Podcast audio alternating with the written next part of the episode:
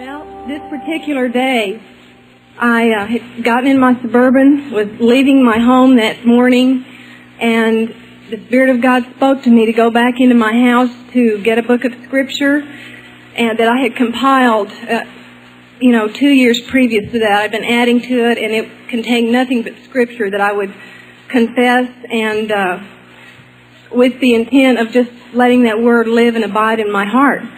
So I got that book and I put it in my car and along with about four evangelistic magazines and about ten evangelistic tapes that I had sitting in my car. And I was on my way to do a, some volunteer work and I went to do that and on the way home I had to get a few more Christmas presents and across the street was a Kmart which I had only gone to twice in nine years. It was not a a stopping off point for me, really. It isn't even on the way to my house. But I went into Kmart, was there about an hour, and came out to my car. As I was approaching the car, I felt a gun in my back. And I turned around, and this this man looked at me, and he was shaking, crying. Uh, he looked like a rabid dog, really. I don't know how else to explain it, but he looked satanic. And the first thing I thought was, you're going to die today. That was the first thought that went through me. But with my mouth, I said, do you know Jesus Christ? and he looked at me and he said, no, I don't. Get in this car. And so I got in the car. He made me sit over in the passenger side. Of course, I did not realize this man, I hadn't been watching the news or read the newspapers. At this particular time, they had helicopters circling the city of San Antonio looking for him. He'd been on the FBI's 10 most wanted list, uh, as I understand, for the last 10 years. Had been eluding the FBI, and um, he had raped and brutally murdered women all over the country and was known for his intense hate for women. I knew none of this. And uh, in fact, some friends later told me that the police were going up and down the, some of the neighborhoods there telling women to get into their homes. And uh, here I was with this man. Well, as I said, I sat in the passenger side and he was in the driver's seat he lo- I have an electronic door lock which he locked. And the next thing he began to tell me was sit on your hands. I want you to sit on them because if you try to move, I will kill you. He had killed a girl in early morning at 2 a.m. and I was in the car with him 2 in the afternoon. It's when he abducted me. And um, she had tried to escape and he shot her which I did not know anything about this either. As I was sitting on my hands, he began to tell me how he had escaped. The police had raided uh, an apartment where he had was keeping a girl tied up. She was kidnapped, and he evidently they raided the apartment, and he escaped through the window. He said, "I've been running all over town. I had a little bit of money, and I've been taking buses all over the city." And uh, he said, a strange thing happened. I went into a church this morning and I didn't know what to do. So I just walked out and I said, I've been sitting at this Kmart for hours. While he was telling me this, he was crying and shaking. But the Spirit of God was uh, mighty in me, and I said, what's your name? And he said, it's Stephen. And I said, I'm going to put my hands on you and pray for you right now. And he said, no, you're not. I don't want to be prayed for and I said, be quiet and shut your mouth. And I just put my hands on him.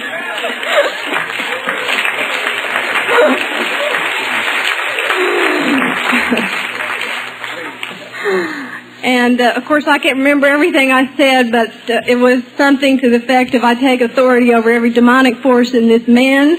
You know that I serve the Lord Jesus Christ, and I declare right now you have no dominion over this man. Sin shall not have dominion over him. He has dominion over you, and I have dominion over you, and he will be serving Jesus Christ before this day ends. And of course, after this, he looked at me and he said, I can't believe this. I'm in the car with a religious freak. he said, I don't want to steal anything from you. I don't want to hurt you. I don't want to do anything that would hurt you. I just want to talk to you. I need help. and so, you know, I put my hands back under me. I was going to sit on him. He said, don't do that. He said, I just want to talk to you. so, um, anyway, I said, you know something? You think that you abducted me today, but God put me in this car with you.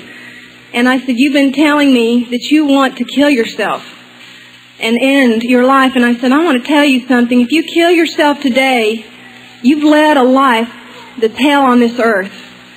And I said, if you kill yourself today, you're going to the, to the real hell, Stephen. And it's thousands of times worse than any hell you've ever encountered in this earth. And I said, Jesus Christ put me in this car with you to tell you, your time is short. If you don't accept Him, you will go to the real hell. And I said, you deserve to go there. But Jesus Christ paid the penalty. He went to hell for you in your behalf so that you would not have to go there. And I said, there is not one person that deserves it, but we serve a God of love. He said, listen, he said, you know, you have this calmness about you. I had a, a calmness come over me, a very strong calmness. And he said, why aren't you trying to escape out of this car? You don't seem like you're afraid. And I said, I'm not. I said, you know something, Stephen? There's no fear in love. Perfect love casts out fear. And uh, this, we were still in the parking lot of Kmart talking. And he said, you know, I think I want to get a Coke. And so we drove over to, uh, you know, a Whataburger and got a Coke. And he, uh, you know, the fear started to come upon him again, and he said, I know I'm going to kill myself today. I know there's going to be a road blockade out for me. And uh, I, I said, let me tell you something. I said, there's a scripture in the Word of God that says, if God be for you, who can be against you? And I said, Stephen, if you've got God Almighty on your side and the whole world is against you, who do you think's going to win? And he said, the one that has God. And I said, all right, I've got God on my side and no weapon formed against this car or me or you is going to prosper in the name of Jesus. And uh, he calmed down considerably. And he said, I want you to lead me to a secluded spot where we can just talk. I just want to talk to you. And, um, of course, he assured me not to try anything funny, but I, I wasn't about to, you know. I didn't. it wasn't even in my heart to try anything like that because uh, I had the compassion of Jesus Christ just overwhelmed me. I had a um, a lot of compassion for this man that goes when you walk in the Spirit of God, it goes against your natural mind. Your natural mind is repulsed almost by this individual. But the love of God is a love that knows no barriers. It is beyond the sense realm, beyond the reason realm. It goes beyond that. It's the uh, capacity to love the unlovable and to go beyond feeling or reason. And anyway, I, I led him to a secluded place. He, it was right by a 7-Eleven, and that's where he wanted to be because he said it would look strange uh, if we weren't in an area where people were walking around. So I, you know, I didn't care where we were as long as, uh, you know, I was sharing the Word of God with him. And I parked by the 7-Eleven and he began to tell me, I will never go back to prison. I'll never go there again. And I said, you know something? You're in prison right now. You don't need to go be behind bars. You're in prison right now, Stephen. And he said, you know, you're right. I am. And uh, he said, you know, I feel more love from you than I have from anyone in my entire life. And I said, well, you know what it is. Stephen, is Jesus is not going to manifest himself to you in the flesh unless it's a phenomena, but he will appear to you through his people. And the love of God is, is more powerful than your hate, Stephen. It's a more powerful force than your hate or resentment. And I said, you know, uh, Stephen, it says in the Word of God that God so loved the world. It doesn't say God so hated the world or so condemned the world. It says God so loved the world that He sent His only begotten Son and I said, actually, you have had a stronghold, a satanic stronghold around you for years. And he said, you know, this, this Satan thing you keep talking about, he said, I know that force. I've done many things that I haven't wanted to do. With my will, I have not wanted to do them, but I just give in to it. and do these things not knowing why I do them. And he said, you know, I've had this driving force of hate and resentment in me ever since I can remember. Uh, he had a just a horrible childhood. His mother did not like him, in fact, hated him. Evidently, she did not love his father and transferred that hate to him and and he chose to harbor resentment against that. You know, we have the power of choice in this life to choose. Just like we have the power to choose Jesus Christ. And he chose to walk in that resentment. And uh, got into the drug world and that resentment built into hate and hatred for women and then rape and murder. And he said, you know, I can tell you've never had anything bad happen to you in your life. And of course, any God's going to love you. You've never had anything happen to you, and you've always been a model person and all this. And and but look at me, you know, you don't really know who I am because you won't let me tell you about everything I've done. And and I said, I don't want to know what you've done. I really don't. I said, Jesus Christ knows what you've done in your life. He went to the cross in your behalf and went to hell in your behalf to battle Satan in your behalf and be raised from the dead in your behalf so you could live in this life as a new creature in Christ and as more than a conqueror in this life. And um, he just looked at me like, I cannot believe you, lady. and he said, well, I, I want you to call your husband and tell him that you are all right. And by this time it was 6.30. He had abducted me at 2. It was 6.30. I called home and uh, my husband had been playing golf with the man that owned Maggie's, where the girl had been murdered the night before, and they were talking about this. You know, you, you'd never even consider in a million years that your wife was with someone like this. You know, it's always someone else. Anyway, he got home and I called him, and I said, I'm out and I will be home later this evening. And he says, What's the matter with you? You sound different. When I heard his voice, fear started creeping in on me. Because my thought, the thought that came to me is, when are you going to see your family again? When you, will you ever get home? See, Satan will plant these doubts and fears to try to get you off the Word of God. my voice was shaky when I was talking to my husband, and he said, I've lived with you almost 10 years, and I can tell something's wrong with you. What's the matter with you? And I said, nothing. I'll be home later. Of course, then he said, well, don't forget we're going out with so-and-so. you know, he had no idea what was going on. So uh, I hung the phone up and uh, got into the car, and Stephen said, what's the matter with you? You're not as calm as you've been all day. He could sense that fear instantly. And I was, you know, the plan wasn't going like I thought it was going to go. So this doubt and fear was creeping in, like I told you. But, you know, after, after him saying to me, you look a little shaky, then I said, look, Stephen, I said, right now we're just going to pray. And I took authority over the spirit of fear and I said, you know, God has a plan today and I'm not going to try to play God. So let's just flow with His Spirit because He's going to lead and guide us and show us exactly what to do and we both began. He got calm the minute I did, and we both got back in the car. And uh, he mentioned, "Why don't I go to uh, to Austin?" And then he said, "You know, I think that I bet you there'll be a road blockade." And he said, "If there is, there'll be a shootout, and I'll probably kill myself." And I reassured him again that he would not kill himself because my God was able to deliver us. and he had delivered us from the power of darkness. So, right then, uh, all during this entire day, I was praying in the Spirit. Not, uh, he could not hear me, but I was praying constantly while he was sitting there talking. He'd talk, and I'd pray in the Spirit. And then, uh, while he wasn't talking, I'd be teaching the Word if I wasn't uh, praying in the Spirit.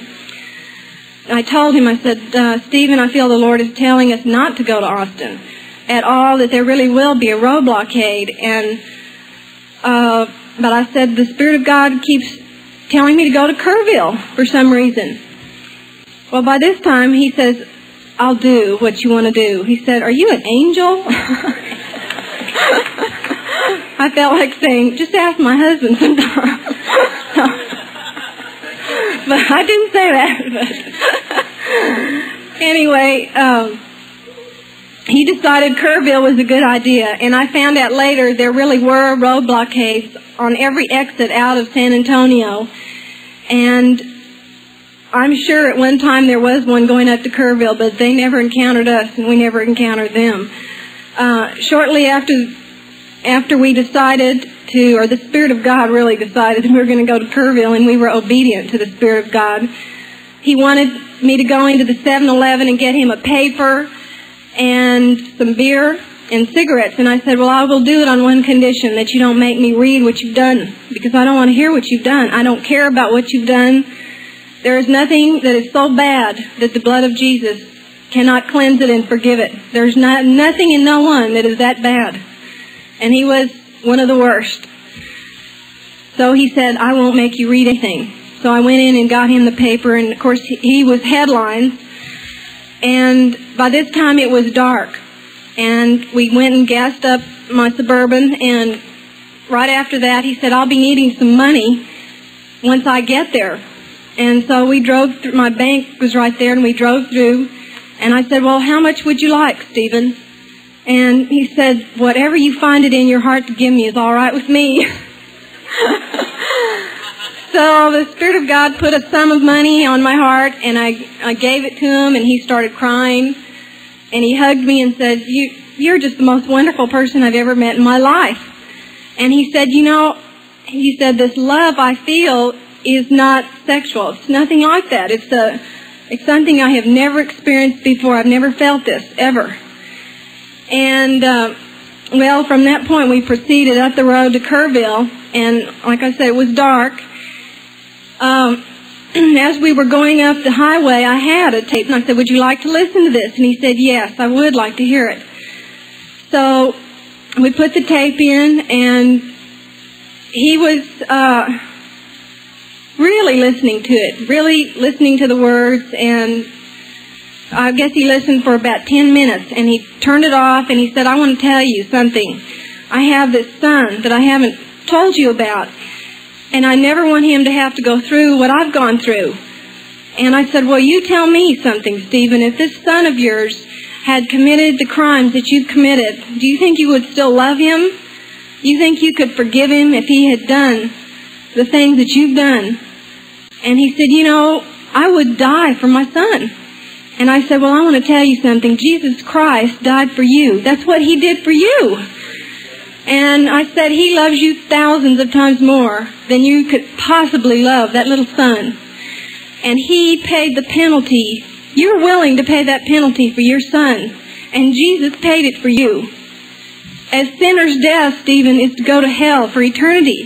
He went to hell for you, so you don't have to go to hell. I said he was raised incorruptible. And when the incorruptible Word of God gets in you and you believe it, You've got eternal life, Stephen.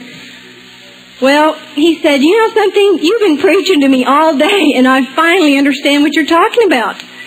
And he pulled the car over to the side of the freeway. And to me, this next incident was just nothing short of, it was just the power of God in manifestation. He pulled over and his hands went straight up in the air. And While his hands were raised up, he said, Jesus, I'm sorry for everything I've ever done. Please forgive me. I want to go to heaven. Um, I just was, could not believe my eyes. it wasn't as if I was laying my hands and saying, please repeat after me these words. You know, I wasn't doing a thing.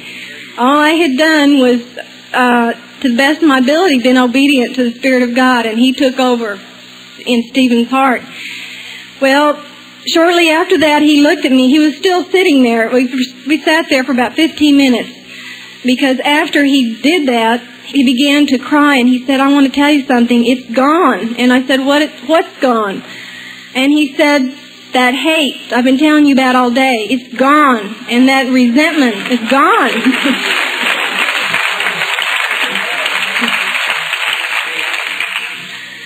If someone like this, who has lived on the con for 30 years and been eluding the FBI for 10 years is not going to say they feel it if they don't feel it. Believe me.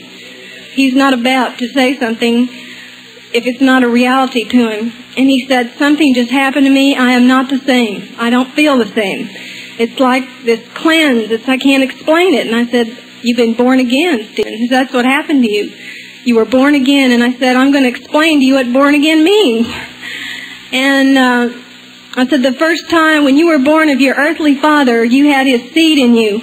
And that seed in the Word of God is called corruptible seed, which means it's going to die. Your flesh is going to die. But when you receive Jesus as your Lord, all of a sudden God plants His seed in you. And that seed is in the Word of God called incorruptible seed. And which means that you will not die. You will not, your, your physical body will die, but your spirit will have eternal life. It's incorruptible. That's why it's called being born again. You were born once of, the, of your earthly father, now you're born again of your heavenly father. And uh, I said, you know, I feel like Ananias. I mean, and he, I said, this reminds me of Paul. And he says, who's Paul? he really didn't know anything. Nothing did he know in the Word of God. And he said, do you mind if I just hug you and cry on your shoulder? I just want to cry. Just, I just want to cry. And he did. He just sobbed. Well, he started the car up and he was totally different after that. He really, he was smile. I had not seen him smile the entire day. His eyes were extremely peaceful and he was not the same individual. He was a new creature in Christ. No doubt about it. And, uh, he knew it too. He said, I don't want to do this anymore. And, and then he stopped the car again, and he held his gun up in the air, and he said, I want you to uh, open your purse up. And he unloaded all the bullets into my purse. And he said, I don't ever want to do this again, ever. I'm through with this. He said, I want to tell people about Jesus Christ. so,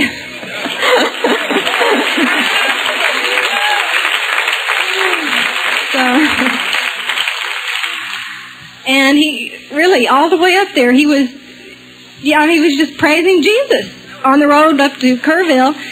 And when we approached Kerrville, of course, he said, you know, if there's not a bus here that can take me to Fort Worth, you're going to come with me. I said, there will be a bus, Stephen. I'm sure God has prepared a bus for you to get on to go. So I went into the bus station and I said, do you have any buses that are going to Fort Worth anytime soon? And he said, well, of course we do. The next bus coming in is going to Austin, connecting to Fort Worth. and, you know, it could have been going back to San Antonio, El Paso. It couldn't be going anywhere, but it was going exactly where it was supposed to be going. Well, we had about uh, 45 minutes before it left, and we went and got a hamburger, McDonald's. By this time, we were friends, and we sat in that parking lot eating our hamburgers, and I told him that, I said, Stephen, you cannot use these weapons anymore. You can't use your guns or knives anymore because you have been fighting a spiritual demonic force. And these little puny earthly weapons aren't going to cut the mustard in the realm of the spirit. I said, how do you think I'm sitting here with you today and we're laughing and we're friends? And I said, the scripture declares that the word of God is quick and powerful and sharper than any two-edged sword and that the weapons of our warfare are not carnal. They're not, they're not man-made weapons. They're not carnal. But they're mighty through God to the pulling down of strongholds. I said, I'm going to teach you how to become proficient in operating the weapons in the spirit realm. And I gave this book to him and I said, I want you to take this. And when you get on that bus, I said, I want you to say the scripture out of your mouth, not to yourself. You said out of your mouth so Satan can hear you because he will come and tell you that nothing happened to you. And I want you to assure him that you are a new creature in Christ because he will not obey anything unless it's the Spirit of God. He won't obey your little puny word, but he will obey the authority of the Word of God in the name of Jesus. He knows he was defeated, but he wants to see if you know it. so he, he didn't want to leave. He was, he said, I don't want to leave. I've never met anyone like you in my life. And I know that, that God did put us together. And um, I said to him, I said, I don't know what I'm going to do when I get home, but I can tell you I cannot lie for you. And from what I understand, he has never let any girl go. Um, but he said, I could never, you know, I'm just a different person now. And he got in the bus waving to me, smiling. and, uh, of course, people ask me, why didn't you call the police right then? But, you know, I could have called the police at any time that whole day. There were many chances and opportunities I had to tip people off or make a phone call to the police. But when you're walking with the Spirit of God, you obey Him. Because if you don't, you might end up dead. I could have ended up dead trying anything. Because my, your reason will say, we'll call the police. But the Lord can see the end before the beginning and he knows exactly. He will order your steps. He says he will make the crooked places straight and go before you and fight for you. So uh, I just put my hand in his hand and trusted him totally. I drove off before the bus, and of course, as I told you, I didn't know that he was a big celebrity in the criminal world at all. I thought I was going to get home and say to my husband, "You're not going to believe what happened to me today." well, he had seen the 10 o'clock news, and of course, Stephen Morin was the first story on, and they said, we believe that he has remained true to his pattern. He's probably picked up a woman on the north side, and, well, my husband started to panic. And uh, our next door neighbor is his partner, so he went over there and said, do you think I'm just crazy to believe my wife, Margie could be with this guy? And uh, they said, no, we don't. You better call the police. The partner's wife said, wait a minute. She was going to buy you this hunting rifle in Austin. Maybe she went up there, you know, as a Christmas present. Maybe she went up there to get it and had a flat tire on the way home. And his partner said, well, I hate to tell you this, but she's already gotten it. Well, they'll, you know, just think. well, he called the police and when I got home, my house was just surrounded by police. And of course, he was standing out in front of the house and he was very fearful, but when he saw me drive up and I was smiling, his fear turned to mad. He was just furious. He said, look at her. There's nothing wrong with her. She hadn't been with that guy. She's just fine. He was just furious. I waved to him when I drove. He yanked that car door open. Where have you been? And I said, you see all these bullets? You see the headlines of this paper? I've been with this guy all day long, and he he started his knees buckled, and his partner picked him up. I was in better shape than he was, and all the police.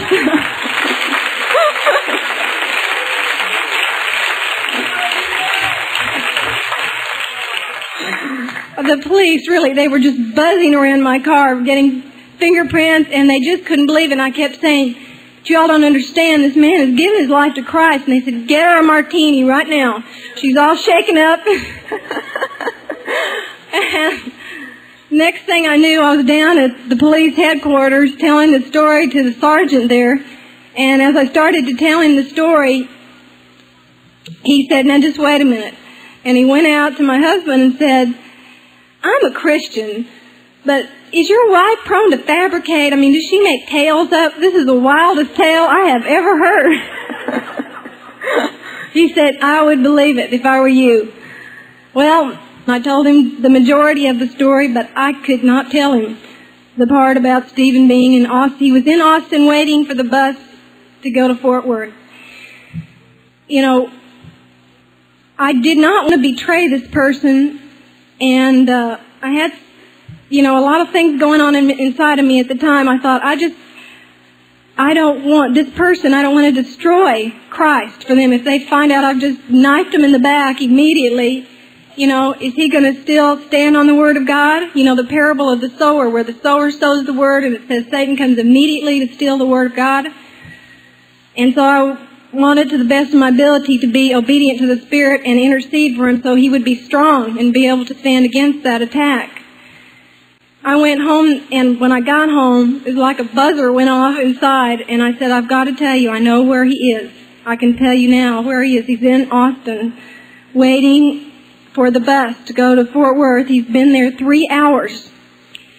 And my husband, you know, why didn't you tell me this? What's the matter with you?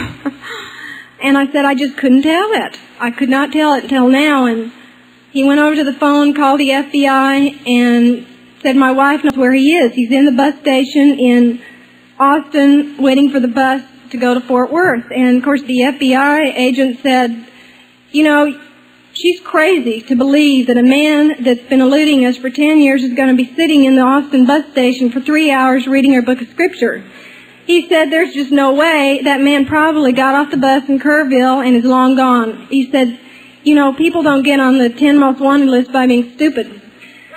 And, uh, he said there's a very slim and none chance this guy's going to be sitting there doing what she thinks he's doing. And he said, well, you know, you just take or leave the information. Uh, about a half hour later, that same sergeant called back and he said, I just want to tell you what has happened. He said, I decided I ought to call the Austin police and he said they surrounded the bus station there and they were expecting a shootout when they walked in and they they saw him sitting there and he was reading this little black book.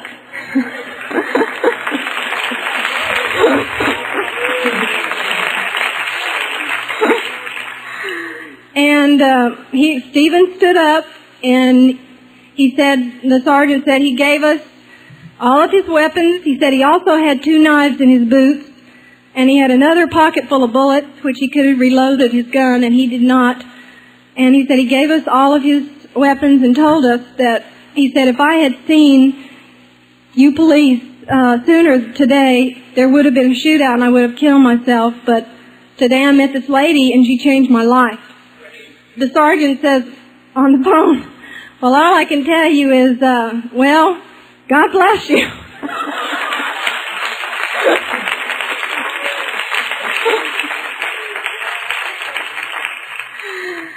anyway, I mean, it, there have been so many things happening since then, it would take me, you know, another hour to tell you, but I'm not going to. But I am going to say, like I said before, you know, God has no hands but our hands in this earth. What um, touched my heart and hurt me was the fact that this man had been walking around for 31 years and never heard about Jesus Christ. You know, and there are thousands of people walking around just like him he was married at one time, and his I found this out later that he after he left his wife, she became a Christian. She went to a Billy Graham crusade, gave her life to Christ, and a few days before I met Stephen, she saw him on TV, saw something on the news about him, and she had a friend. And she said, we've got to pray that Stephen comes to the Lord Jesus and they both prayed in her house. And that prayer really started the ball rolling because uh, that man had never been in Texas before, Stephen. And of course, here he is in San Antonio. I'm sitting in the car with him. But there is a scripture that says, "The eyes of the Lord go to and fro throughout the earth to show Himself strong in behalf of those people whose hearts are perfect toward Him." And he wants a vessel that wants to be used. Many people are walking around that have the knowledge of the Word, but they don't, Jesus is not Lord over their life. You know, He wants, He wants to be Lord of every aspect of your life. Otherwise, He's, your will to make Him Lord is what opens up the door for Him to come in and use you. He wants a person that's willing to be obedient. Secondly, the power of love is what won that man not criticism, not telling them they're doing the wrong thing. They already know that. You know, an alcoholic knows that. But it's the love of God that cuts through those barriers and wins people to the Lord. God bless you all. I got a phone call from this person that said, Hello, I'm your sister in Christ. And she said that she had had a prison ministry and she'd been spending a lot of time with Stephen and asked me if I would please come in and see him? And I said, I just can't unless God really does something drastic and tells me to do something. So I began to communicate with her, and she was communicating to him. And uh, I woke up in the middle of the night, and I felt like God was telling me to go into the prison. And uh, I knew it was the Lord, but I didn't want to do it. I'd never been to a prison, and it'd been, you know, weeks since I'd gone through this and uh, I was going to meet this woman who I'd never met, and I met her down there, and she said, "Listen, nobody can get in to see him of course, I, having never been in a prison, I didn't know you needed uh, lawyers, letters, and things like that to get back to see somebody like that. And uh, they brought him out in shackles. I mean, his feet were bound and his hands were bound. He was behind the glass, and this policeman told me to go back there. And I said, me? And he said, yes. I said, well, I, you know, I can't. He said, yes, you can. Go on. So he he uh, allowed me to go back there, and when I did, Stephen started crying, and I said, "Why are you crying?" He said, "Last night I told God tomorrow is my birthday, and the only thing I want for my birthday is to see that lady, and to know that this is something true. That, I mean, you know, it's not something I made up." And he said, "And here you are." I started crying. I thought this really was God. You know, he, course, he said, "Don't feel bad about turning me in." he said, I, I'm not mad at all.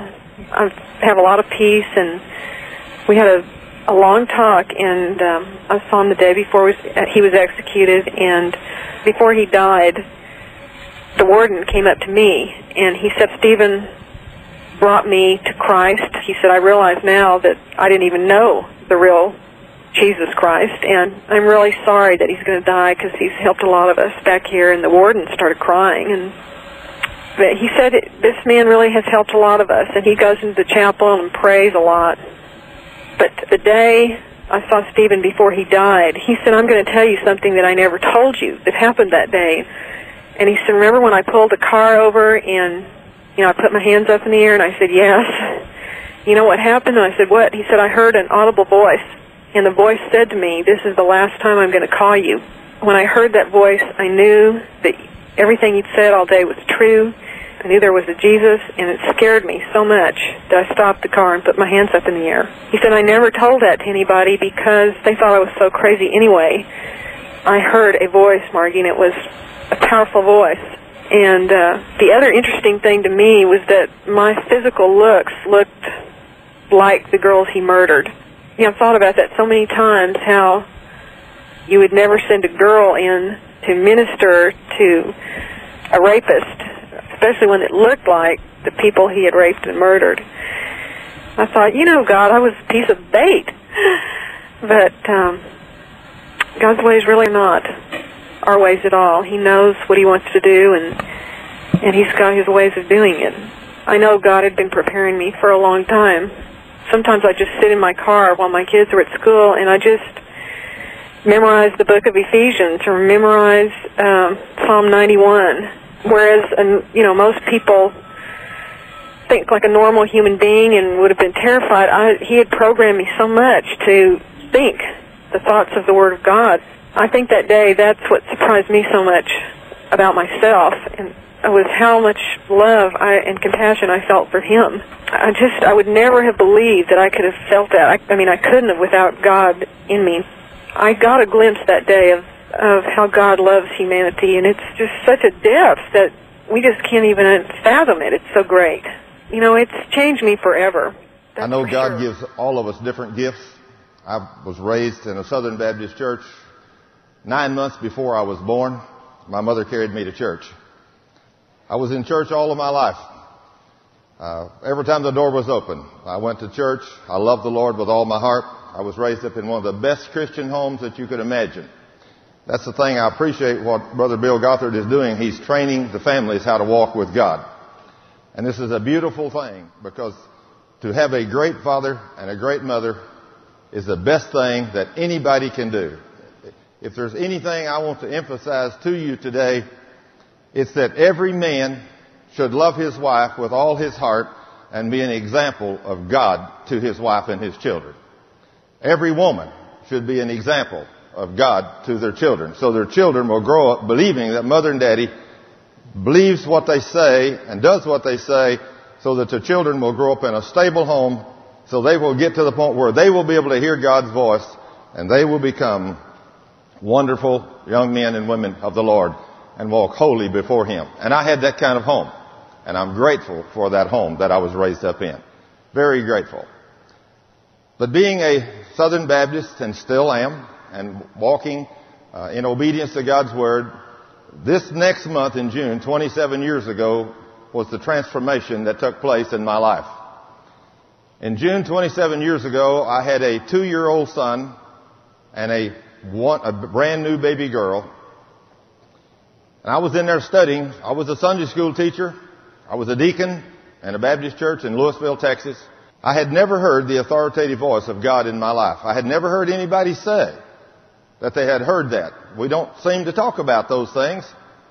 But I've now realized that God is a God that speaks. And He speaks to many of us.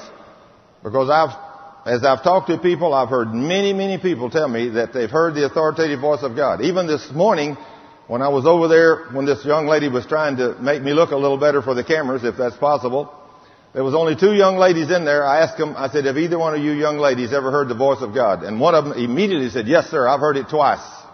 The other young lady was startled. She said, I've never heard it. I said, isn't that amazing? In a room with two people, one of you have heard the authoritative voice. I said, do you remember when it happened? She said, exactly. She remembered how old she was, everything. I said, honey, that's what happened to me 27 years ago. I said, I was a grown man. I was a teacher of the Word of God. I was a deacon in a church.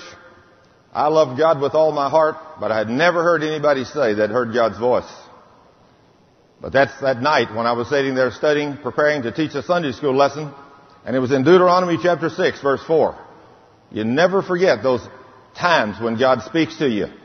I was sitting there, and all of a sudden the king says, Son, pay attention. I have a message for you in the next few verses. I heard that so clear and so authoritatively that I turned to see who walked into the room. Nobody there. Then I thought about what had been said to me, so I knew it was God. So continued to read, and what he was telling me is what every man and woman needs to hear. He's giving you an example in Deuteronomy chapter 6. He's telling you exactly what you need to do if you want your children to walk with God. I got a complete new revelation right there. Although I was a deacon and a Sunday school teacher, I didn't pray with my wife in, at home. I mean, we did that in church. I didn't read the Word of God and teach my children the Word of God at home. We did that in church. But that night, I began to read the Word of God to my children and to my wife and pray over my wife and children every night. And I did that the rest of my life. I'm still doing that. I, that forever changed my life. But I had heard this voice, but I was afraid to tell anybody about it because I'd never heard anybody else say they'd heard it. So the next two years later, I was down in Houston on Monday morning at nine o'clock. I was an engineer working for a large corporation. I built buildings, designed equipment, and all those kinds of things. And I'm out there one morning, and as I get off of an airplane, I'm headed to a job site, and I think, well, I'll go by the corporate office since I was a regional engineer, and I'll do my paperwork while I'm here in Houston at the corporate office. But I forgot it.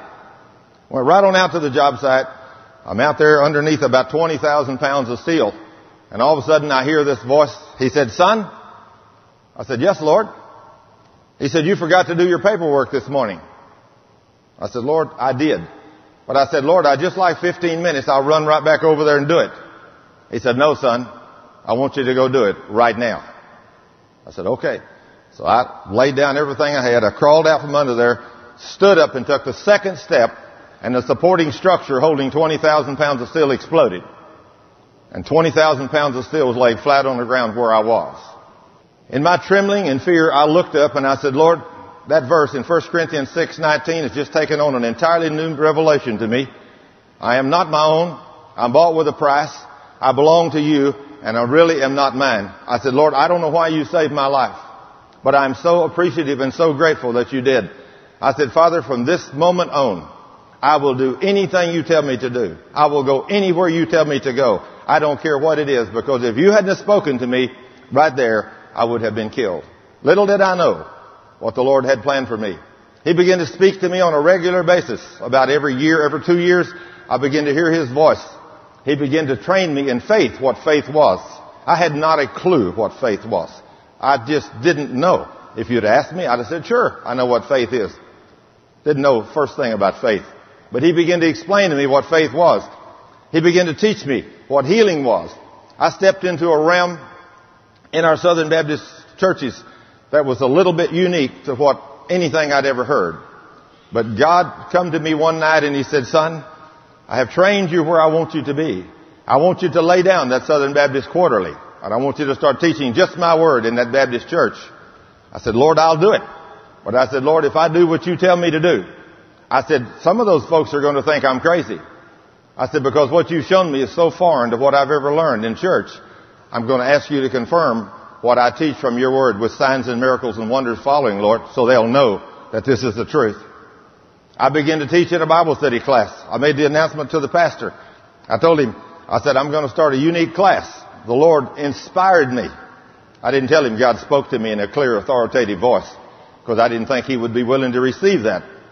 So anyway, I just told him, I said, God spoke to me. He gave me, he inspired me to start teaching just his word in a class. And so I'm going to start a unique class. So he said, okay. He made an announcement. He told the church what I was going to do and 15, 10, 15, 20 people started coming to that class. I started teaching the Word of God with what God had been revealing to me and He began to start doing mighty things. One of the first awesome things the Lord did, a young couple, they had a young son by the name of Philip Anthony Wren. He was 11 years old. They came to my class and they were awestruck at what they'd heard me teach from God's Word. I remember her saying, Thurman, I've been in church 20 years and I've never heard God's Word spoken like this. Her husband said, I've never heard these things either, but said, we need a miracle. I said, what do you need? You know, I've come to realize there's not many people in the church today that don't need a miracle or a healing. That's just, that's just the way it is. So anyway, I said, what do you need? She said, our son Philip here, he's had warts all over his body since he was three years old. He had them in his eyes, in his nose, in his mouth, all over his neck, his chin, all over the palms of both hands, on the backs of his hands. They'd burned two big rows of warts off the back of his right hand. Big old scars were there where they burned them off, and all the warts came right back in the scars. She said, we've done everything. We've prayed. We've taken him to the doctor. We've done everything. Nothing works. I said, well, first of all, you didn't do anything in faith. So I spent two and a half hours, maybe three with that couple, explaining to them what God had revealed to me was faith.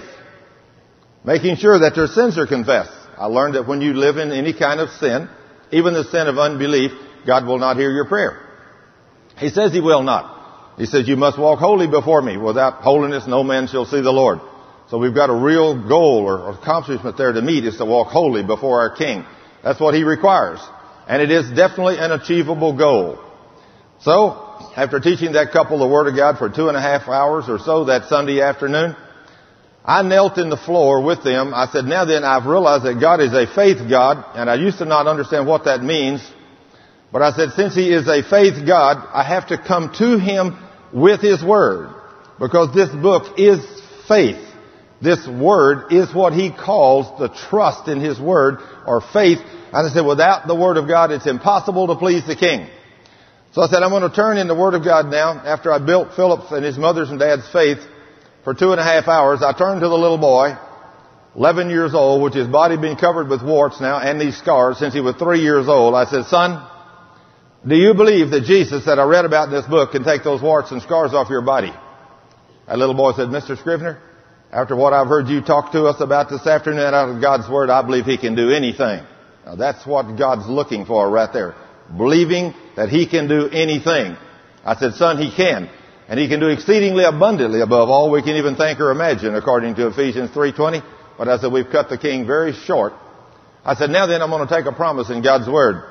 I said, in Matthew 18.19, Jesus clearly said in Matthew 18.19, again I tell you that if two of you on earth agree about anything you ask me for, it shall be done for you by my Father which is in heaven. Isn't that an awesome statement from the King? Again, I tell you that if two of you on earth agree about anything you ask me for, it shall be done for you by my Father which is in heaven. A blank check. I had never used that blank check, but that day I knelt in the floor with that family around the little table there in their living room, and on my knees, with them on their knees, I raised my hands and asked the Father in the name of Jesus on behalf of that promise to take all of Philip Anthony Wren's warts and scars off and I thank the Lord for doing. I stood up and his mother said, when are they going to come off? I said, that's the only thing God don't tell me is when. I said, God does two things that I've learned in the healing realm. One of them is miracles. That means they could all fall off right now. But I said, that may not happen. But the other one is healing. And he promises to heal. I said, it takes time for healing.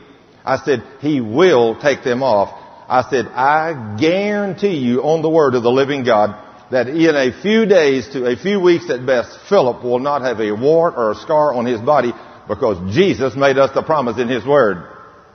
And that's the first time I stepped out with that bold, authoritative, I guarantee God's Word. But I did it that day. I walked across the street to the Baptist church where I was attending. The next morning, when Philip's mother woke up, she run in to check Philip, and all the warts on the ends of his fingers and up under his fingernails were already completely gone overnight. She was awestruck. I told her when I left her that afternoon, I said, ma'am, I'm going to guarantee you something else. I said, when I leave here this afternoon, the enemy, which is the devil, he's going to send one of his fellows in, and he's going to put a thought in your mind. He's going to say, now you don't really think that just because this old gray-headed guy came over here and knelt on the floor and spoke a few words into the atmosphere, that these warts and scars are going to come off of Philip's body. Remember, you took him to the doctor, and the doctor burned all those warts off the back of his right hand, and they came back in the scars. So what makes you think that those warts and scars are going to come off now because that man prayed? I said, don't you believe that. You believe God's Word. I said, when you hear that voice from the devil come in your mind, I said, you take this Word and you open it up and you say, Mr. Devil, let me show you what Jesus said. And I said, you read Matthew 18, 19 to the devil. But she didn't have to do that. But I've taught that to many people since. Many of them have had to. But that morning when her, when his warts began to come off, three weeks later, and this is so unfortunate that you don't get to see a, a really hysterical mother in a Baptist church very often. Well, let me tell you, three weeks later when Mama walked into church, she was charismatic. She was jumping and praising and screaming. She said, Thurman, look, look. She said, I've been in church all my life. I've never seen nothing like this. Said, look, Philip does not have a wart on his body. Nowhere. Every one of them are gone. She said, look, the only thing left, those two big scars on the back of his right hand. I said, Mama, don't stop believing God. Continue to worship Him and praise Him. And I guarantee you next week when you come in, Philip won't have any scars. Next Sunday morning when she walked in, she said, Thurman, look, Philip Anthony Wren had no warts and no scars. He was completely delivered. I think our God deserves a hand for something like that. Praise the Lord. I guarantee you, He is an awesome, mighty God. But that step put me into a new realm of faith. I saw God do something I guaranteed He said He would do. And when I had learned, He said, whenever you ask me for anything, you must ask me in faith, nothing wavering. He said, if you waver in James chapter 1 verse 6 and 7, he said, if you don't believe I can do what I said I can do in this book, he said, you're double-minded and you're unstable and let not that person think they will receive anything from me. I've come to realize that's why I used to didn't get any prayers answered. Because if I prayed, I'd say, oh God, if it be your will. He said, I'm not a if it be my will God. He said, I'm a faith God. He said, you come to me and ask me for something in this book after what I've given you and the promises I've made you in here. You come to me and you ask me what you want according to this book after you walked holy with your sins confessed, and then I will do it for you. No questions asked. You just do what I tell you to do. So I started praying like that for people. As I began to see the Lord do these mighty, wonderful things, five years ago I stepped out into a new realm. You don't see many Southern Baptist deacons start a healing school. But I started a healing school in the Dallas-Fort Worth Metroplex. I might have 15, 20 people there on a Saturday. I started one the second Saturday of every month. I had seen by this time so many hundreds of people healed. I had went to people's homes one on one. I'd go out and talk to people. I don't know how they heard about me. I guess word of mouth. That's the all thing I know. And, or God moved on their heart because, it, and it was unfortunate. Most of them I didn't know. But somebody had called and said, Thurman, I'm so and so. We heard that you teach people how to be healed. Would you come to our home? I've got a son that's sick or a wife that's sick or whatever. And I said, sure. So I started going. And for many years I went one on one. I taught one person at a time and I saw God do awesome miracles in the realms of healing. One day I thought, Lord, I'm cutting all these people short. I need to get in there and start a healing school. People need to know what you've taught me. And so I didn't advertise. I just said, Lord, I'm going to start a healing school. I said, I'll ask you to bring whoever you want to. And so, started out 10, 15 people. And then it got up to where it's 20, 30, 40, 50. And even up now then, some of my healing schools, I have 100 there. But that's a big healing school for me. A hundred people on a Saturday. I now go, this last year, I started one on the second Saturday of the month and one on the fourth Saturday of the month. I have people come from all over the world to my healing school. That's amazing. I've had people come from London, from Connecticut, from California, from Florida, all over the United States, but I never have a very big crowd. 50 to 100. But God does awesome things in the realms of healing. This last December the 26th, I just come off of a two week fast. I told the Lord, I said, Lord, I am fed up with playing church. I want to see you do something mighty. I said, I want you to increase my healing school. I want you to teach the body of Christ. I want you to show them what you've showed me. I want you to do great and mighty things. I said, Lord, in the church, we have so many people that are sick and afflicted, and we should not be there with these promises that you've showed me. I said, I want to see you do great and mighty things. The very next morning, the Lord changed me from one radio station to six. And then He began to, He give me, I was teaching in my church. By this time, I'd started my own ministry. I had a Sunday service every Sunday. I went from a Sunday service to two Bible teachings a week, Tuesday night, Thursday night, schedule them from 7 till 9. I try to teach two hours on a Tuesday night and a Thursday night, and we usually start pretty close on 7, and sometimes we get through at 9.30, 10.30, 11.30, 12.30, and when the last person goes home after the last question, the latest I've ever been there is 4 o'clock in the morning. That's what happens as people get healed and delivered. I've learned that people are hungry for God's Word. God's given me some great and awesome revelation, which I am so grateful for. And to see Him do all these wonderful things. And there's several people here today that I've already met that have come from one of my healing schools that have been healed. There is several of those. But anyway, as I started doing this, I'm going to tell you that the greatest test that I ever encountered happened to me two and a half years ago. This is my ultimate test of faith. God put me to the test in the most awesome way to bring me so that I could stand before you today and tell you and share with you His great and awesome power. But it was absolutely my greatest test of faith. On October the 13th, 2001, I had been married to one woman for 41 and a half years. One family, one son, one daughter. And we had a blessed life. My wife had never spent a minute in the hospital. She was 60 years old. I had only been in the hospital one time. We have had a blessed life. The Lord has really blessed us because we've been obedient to serve Him. We go to church, we tithe, we trained our children how to walk with God. We had no problems in our home, no problem with our children. They were wonderful children. My daughter got married when she was about 20. Ten months later, she had a little baby girl. The little girl was three years old. My wife, my daughter was 24 years old. And my wife and daughter got up on Saturday morning, October the 13th, and started to Brownwood, Texas to see some of our friends for a little birthday party, some of our relatives. I had no idea that morning at 6 o'clock when my wife and daughter left, that morning would be the last day I would ever see them alive. But at 8 o'clock that morning, our enemy, the devil, stopped my wife's heart driving 70 miles an hour and she veered into the left lane of an oncoming truck and hit an oncoming truck head on at 70 miles an hour. It tore my wife's body all to pieces. It also tore my 24 year old daughter's body all to pieces. And they both were DOA right there. My little three year old granddaughter was strapped in the center of the back a beautiful little six-year-old girl, which we had raised in our home, which was like a granddaughter to me, she was also strapped in the back. I was teaching a healing school in a Baptist church in Hurst, Texas that Saturday. A police officer walked in the back door. I saw him back there and I walked back there. I said, sir, can I help you? We had just started. He said, are you Thurman Scrivener? I said, yes, sir. He said, do you have a wife named Betty? I said, yes, sir.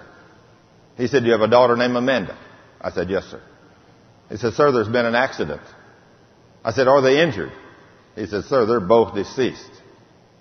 I said, how about the two babies? He said, they care flighted them to Cook's Medical Center in Fort Worth, and both of them are in very critical condition. I said, thank you, sir. I remembered what the book of Job said when the enemy was allowed to attack his home. It said, and Job worshiped the Lord. So I didn't fall apart. I turned around and I walked up to the front realizing I had just had the most severe attack of the enemy that I'd ever had in my life. I began to tell the congregation that was there that day what had happened and I said, now I want to stop and worship the King. So we did. We worshiped Him and we praised Him for His promises. And I said, Lord, I need you to speak to me. I need you to tell me what's going on. I guess you can understand that, can't you? Here I'd been walking with Him, seeing Him heal bodies, do great and mighty things, and now then they just tell me my wife and daughter's dead and my grandbaby and a little girl like her grandbaby is probably not going to live. We don't understand these kind of things when they happen. But he wouldn't speak to me. I didn't understand why. I now do, but at that time I did not. After I worshiped and praised the King for a few minutes, probably 15 or 20 minutes, I told him, I said, we're going to close the healing school. I'm going to load up my stuff and I'm going to get my son and I'm going to go to Cook's Medical Center and I'm going to get those two babies healed. I went home, got my son. I told him that mama and sister were in heaven with the Lord. I said, now son, we got a battle on our hands. We're going to find out if we believe this book. I drove down to Cook's Medical Center and walked in and met a social worker and she said, sir, I've got to tell you that Caitlin cannot live. I said, oh yeah, honey, she's going to live. She said, sir, she cannot live. I said, what's wrong with her? She said, it's obvious that something cut her seatbelt and she was slammed into the seat in front of her when the two vehicles ran head on. She said, sir, her skull is crushed in five places. Her face is tore all to pieces. We don't even know what all's wrong with her in her chest. She's bleeding everywhere. Said her brain stem is severed. Her eyes are disconnected from her brain. Her right knee is crushed and her left leg is broken in two places. Now you're going to find out if you're a man of faith. I walked into that hospital room with this magnificent Bible in my hand. I walked up there and looked at that little three-year-old girl. Blood was running out her eyes, her ears, her nose, her mouth, everything. I could not even tell it was my granddaughter. It was a blob of flesh. I opened this book to one promise. I stood there I said, Father, you said in John 15, 7, if your words remain in me and I remain in you, I can ask you anything and you'll do it for me. You said I got to believe with no doubt in my heart. I said, Father, I ask you to raise up my grandbaby. I ask you to make her completely well. I ask you to heal that face and I don't want a scar on it. You said I can ask anything. If I believe you, you will do it. I ask you to raise her up and make her whole. I ask you to let her run and play. I ask you to reconnect her brainstem and her eyes and make her completely well. And I want to thank you for it.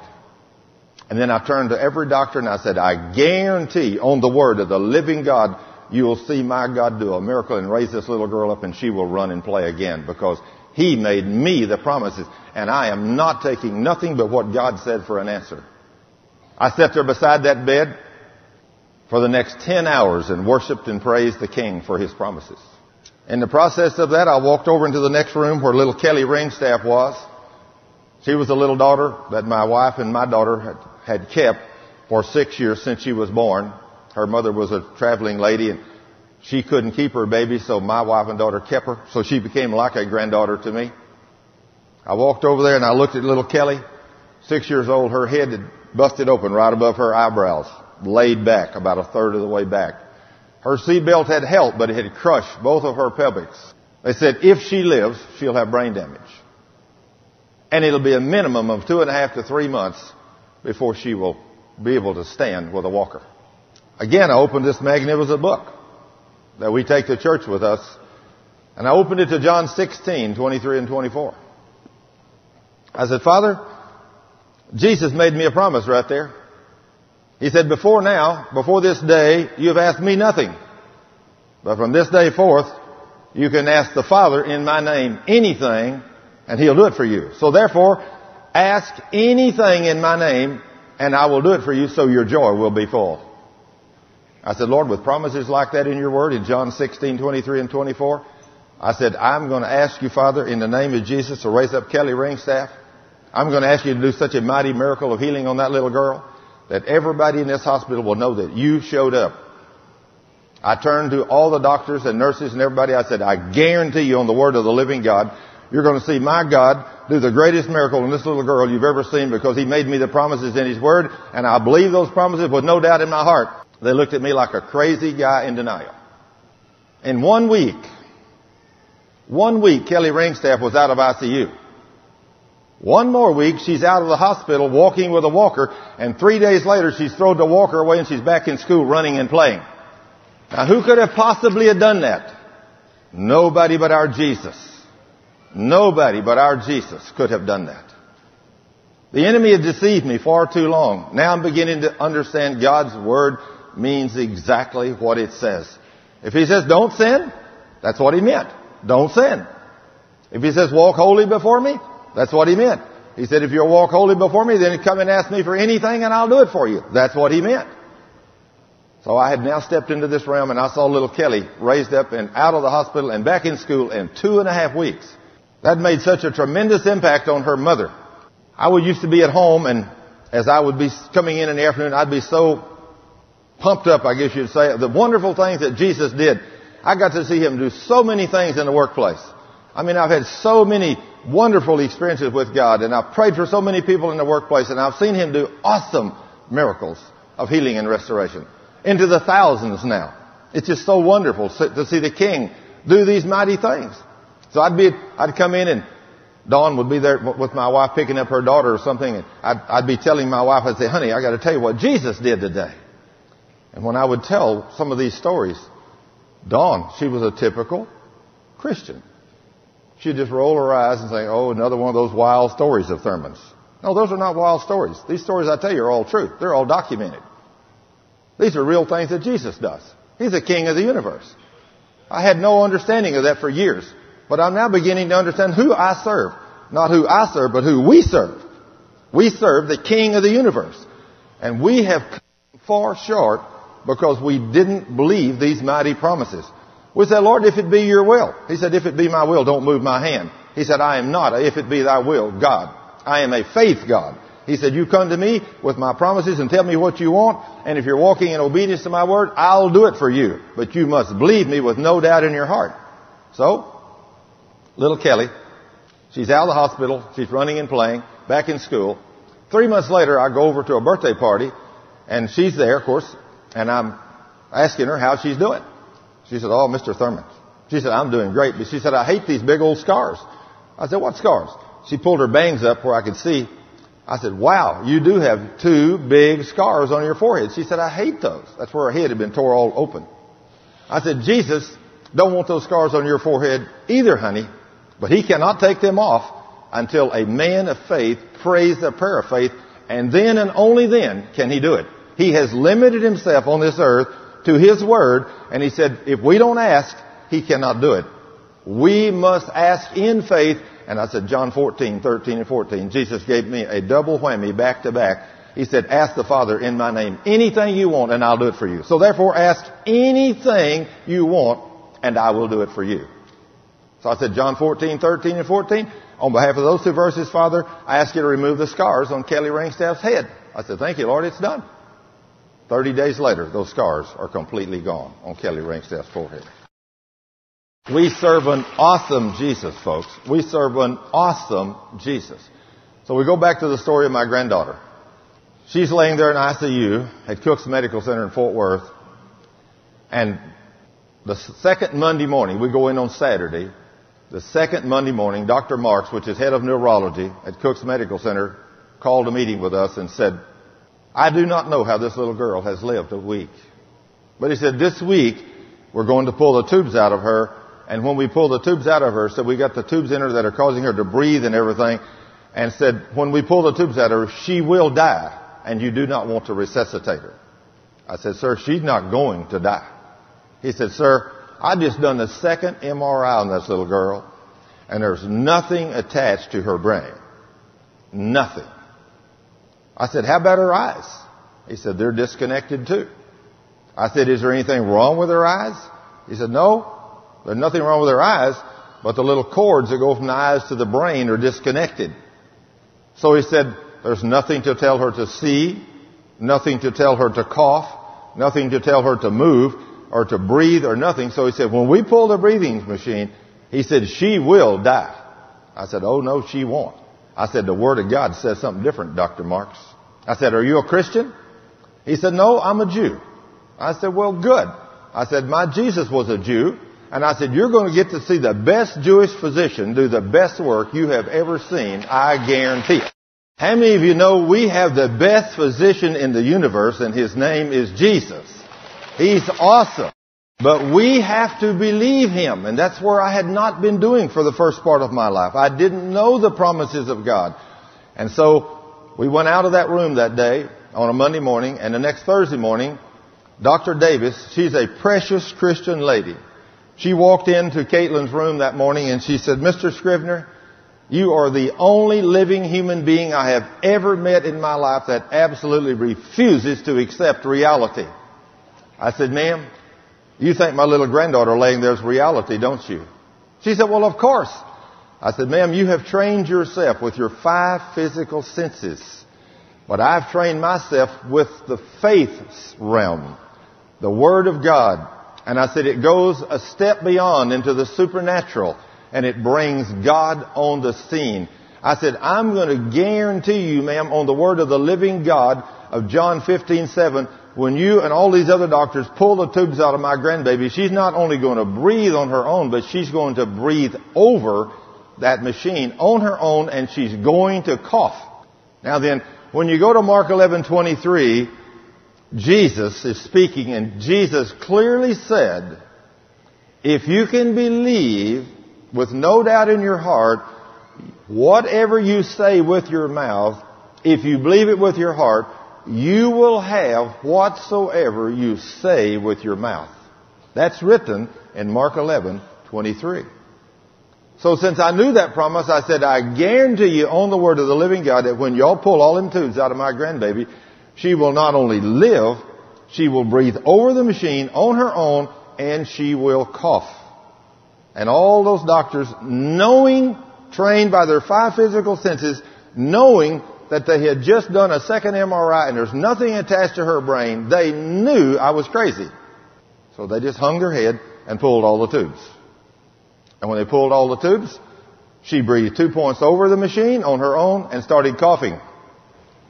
Our Jesus. He is an awesome, awesome God. He is awesome. So over the next few days, she got stronger, she breathed more, she breathed better, but they, st- within two weeks time, after they pulled the tubes, the next Sunday night had been two weeks and one day. Now a little face that was totally destroyed, that was unrecognizable, that was torn and cut all to pieces, I had asked the Father in the name of Jesus to restore that beautiful little face according to those promises, quoting them to him. And every day, every day, I took a list of these promises and I gave them to my son-in-law and to my son. And I said, guys, I want y'all to read the Word of God over her every day. I mean, just take this sheet of paper with all these magnificent promises and read them over her every day. When y'all are gone and I'm here, I'll read them and I'll praise and worship the King for His promises that are always yes and amen. 2 Corinthians chapter 1 verse 20. For no matter how many promises God made in His Word, to you, if you're in Christ, all of His promises to us, the body of Christ, are yes and amen every time. The answer is never no to, from God to us, to His children. If we're walking in obedience to His Word, with all our sins confessed, all of His promises are yes to His children every time. So, as they read these over that, by that second Sunday evening, I left that Sunday afternoon and she had one great big red deal left over one eye. Every cut and bruise on her face had been healed without a scar. And when I walked back in Monday afternoon, that little face was as beautiful as it was before the accident, laying there without a single scar or a single mark on that beautiful little face. So as I continued to sit there and praise the King and worship Him over her, she got better and stronger. And we came out of ICU. The doctor, when they pulled the tubes, he said, sir, we need to do surgery on that right knee. I told him, no, sir. We're not going to do surgery on the right knee. He said, sir, the kneecap is crushed. He said, she will never walk again. I said, oh yes, she will. I said, sir, I've stepped into a realm of faith. God made me a promise and I'm trusting Him and Him alone. No one else. He said, I've got to do surgery. I said, no, sir. No surgery on her knee. He said, can I at least put a cast on the leg to hold it straight? Her daddy said, Thurman, please, let, let him put a cast on it. I said, okay. Put a cast on it. They put a cast on her leg. It healed supernaturally. They took the cast off, and without a single surgery on that little girl, we went home after 30 days in ICU. I took her out, and the doctor says, I do not understand how this little girl has lived. I said, sir, she's lived because I believe this book, the word of my God. Its name is Jesus. He said, well, there's something there. Something's happened. He said, I just don't understand. He said, take a wheelchair and we'll make her a special one because she'll, a motorized one because she'll never walk. I said, I do not receive that curse. I said, that little girl will walk. She will run. She will play. He said, sir, that's impossible. I said, sir, you're going by what you see and not the word. So I took the word of God with my grandbaby. I took her home. I would not put her in a wheelchair. I carried her. I would not roll her out of that hospital in a wheelchair. I would not show unbelief. I carried her. I took her home. I set her down in the bed and I'd set her up and say, Caitlin, honey, in the name of Jesus, I command your body to be strong and for you to set up. And I'd turn her loose and she'd fall down. I'd pick her back up. I mean, when you started training your children to walk, the first time you picked them up and stood them up and said walk, you turned them loose and they fell down. Did you stop? No. I picked mine up again and I said, in the name of Jesus. And I did that over and over and over until she could set up in the bed. Then I took her out of the bed and stood her up and I said, in the name of Jesus, I command your little body to be strong where you can stand in the name of Jesus. And I'd turn her loose and she'd fall on the floor. I'd done that over and over until she could stand. And then I commanded her to walk. And I did that over and over and over until she could walk. She's now walking. She was doing these, but she's still blind. Her eyes were disconnected from her brain. I took her back on December the 30th of 2001 to Dr. Marks, and he looked at her, and when he saw her walking down that corridor holding my finger, he come, grabbed her up, he said, would you look at this? And he picked her up and took her in his office. He's beginning to check her and examine her, and I said, Dr. Marks, what do you think about my Jesus now? He said, sir, all I got to say to you is somebody a whole lot bigger than me put this little girl back together. But January the 6th, she was still blind. We had just built a brand new Baptist church. That church where we'd been going there in Justin, at that time I had not started my own ministry. I was still teaching and going to Sunday school and everything in a normal Southern Baptist church there in Justin, Texas. We didn't even have a pastor at that time.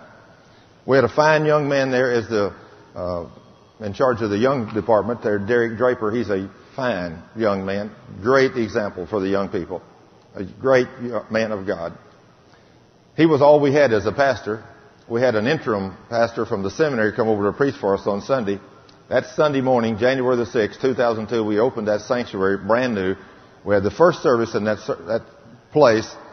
And then I asked anybody that would. There was 400 people there that day.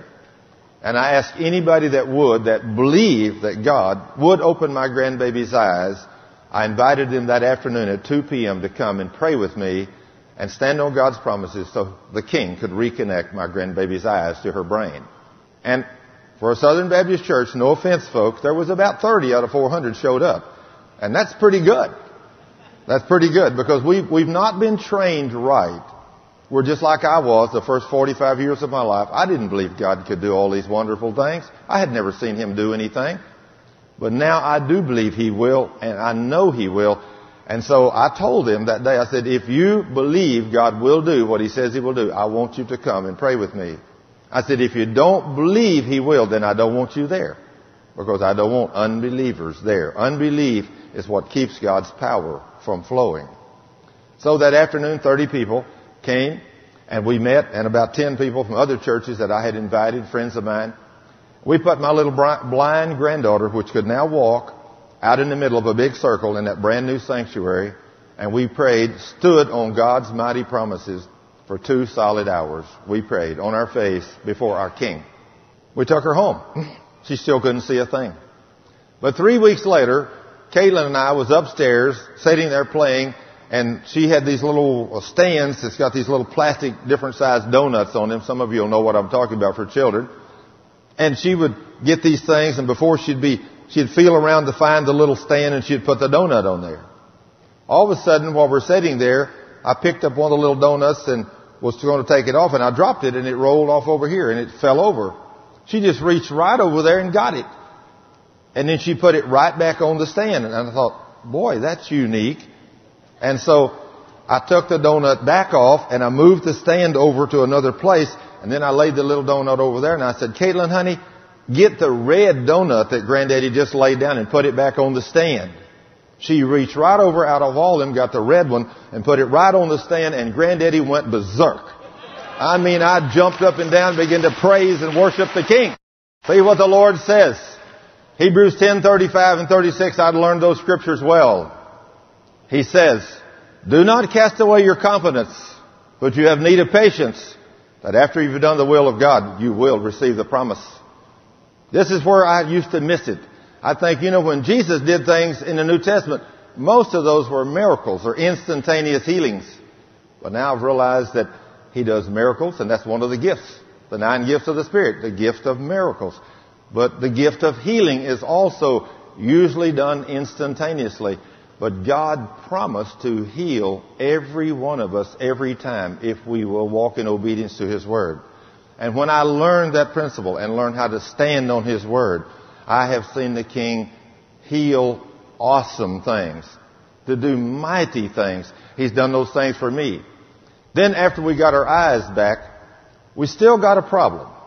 When we go home, the doctor tells me, said, we do not understand why this little valve in Caitlin's throat does not work. But it does not work. So he said, don't feed her anything by mouth because if you do, it'll run directly into her lungs and kill her. Now, if a doctor tells you that, what are you going to do? You're going to do exactly what I did. You're going to believe him and you're not going to feed her because you don't want to kill your grandbaby. So I go home and I there is a magnificent promise in this book, Mark 11:24. Mark 11:24, the king says, "Whatever you desire, when you pray, believe you have received it, and it shall be yours." Now, is that an awesome statement from our king, or is that an awesome statement? I used to not believe these promises. But now I am beginning to do all I can to believe it when the king makes these awesome statements that they're for me and that they will work for me. And so I take that verse, I said, Lord, I desire that the valve in my grandbaby's throat work. So I'm asking you, Father, in Jesus' name, to fix it and let it work. And I said, Lord, thank you for it. So for the rest of the two months, I would praise and worship and thank Him that the valve was working. We'd take her back to the doctor in two, doctor said, bring her back in two months and we'll check it. So I brought her back in two months and he checked it and he said, it don't work. I said, it don't work? I don't understand this. But he said, it don't work. So I go home and I open my Bible and I look at that verse again, Mark 11, 24. Jesus clearly said, whatever you desire. When you pray, believe you've received it and it shall be yours. I said, Lord, I don't understand how I could possibly mess that up. You made that so simple. So I said, Lord, I ask you to fix the valve in her throat. And I'd praise him and worship him for two months and we'd take her back to the doctor and it wouldn't work. We go through this scenario for 10 months. Every two months for 10 months and that valve does not work. After the 10th month, I come home and I literally lock myself up with this book and I said, Lord, you said you, in Psalm 66, 18, you said you do not hear the prayer of a sinner. You said in Romans 14, 23, anything I do that's not of faith is sin. So Lord, I've got to have sinned somewhere and made a mistake. Otherwise, this valve would be working.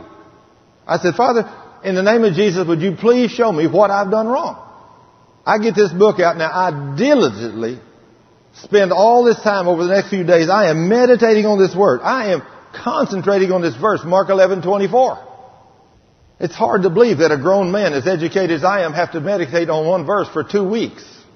But finally, after two weeks, I got revelation. The Lord says, to them that diligently seek me, if you'll dig into my word like you're mining for silver and gold, then I will reveal myself to you. After two weeks, I read that again. Whatever you desire, stop. I desire that the valve in my grandbaby's throat work, Lord. He said, then when you pray, believe you've received, and it shall be yours. Not two months later when you take her to the doctor. So I said, Lord, I have sinned. I didn't believe your word. I ask you, Father, to forgive me for my sin of unbelief. I repent. I said, now, Father, on behalf of Mark 11, 24, I desire the valve work in my grandbaby's throat. I said, thank you, Father. It's done. I walk across the street to her house. I tell her daddy, I said, Toby, God's waiting on you and me. He said, what do you mean? I said, the valve works in her throat this morning. He said, Thurman, we just come back from the doctor two weeks ago and it didn't work. I said, I know. It didn't work two weeks ago. It didn't work earlier this morning. But I said, right now it works. He said, how do you know it works? I said, because the Word says it does. He said, what are you telling me? I said, God's waiting on you and me. What am I supposed to do? He says. I said, you're supposed to feed her. If we believe this book, we have to act on this book because God says faith without works is dead. You must believe me with no doubt in your heart or you're double-minded and unstable and I need, won't do a thing for you. I said, Toby, God's word cannot fail. I said, feed her. He said, Thurman, I, I, you're crazy. I said, Toby, did the doctor say she'd die? He said, yes. I said, did she die? He said, no. I said, did the doctor say that she had never breathed? He said, yes. I said, is she breathing? He said, yes. I said, did the doctor say she'd never walk? He said, yes. I said, is she walking? He said, running and playing. I said, the doctor said she'd never see. I said, is her eyes back? He said, yes. I said, don't you think it's time that we believe God's word all the way? He said, okay. What do you want me to do?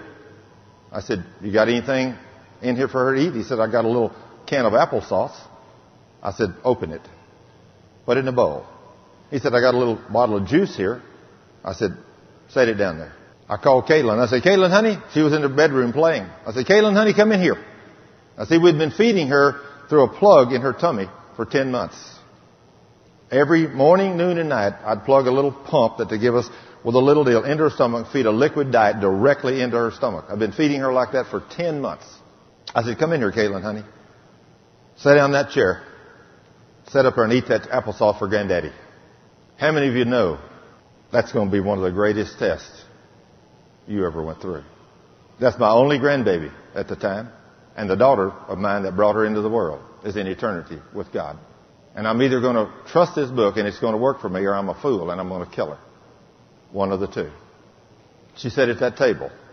She ate that entire bowl of applesauce. She drank that bottle of juice and she dumped down and run and played. And from that day to this, that valve has worked perfect. You know, I've got to see little Caitlin. Caitlin, would you come here to your granddad? Caitlin, honey, come to granddaddy. Come on, sugar.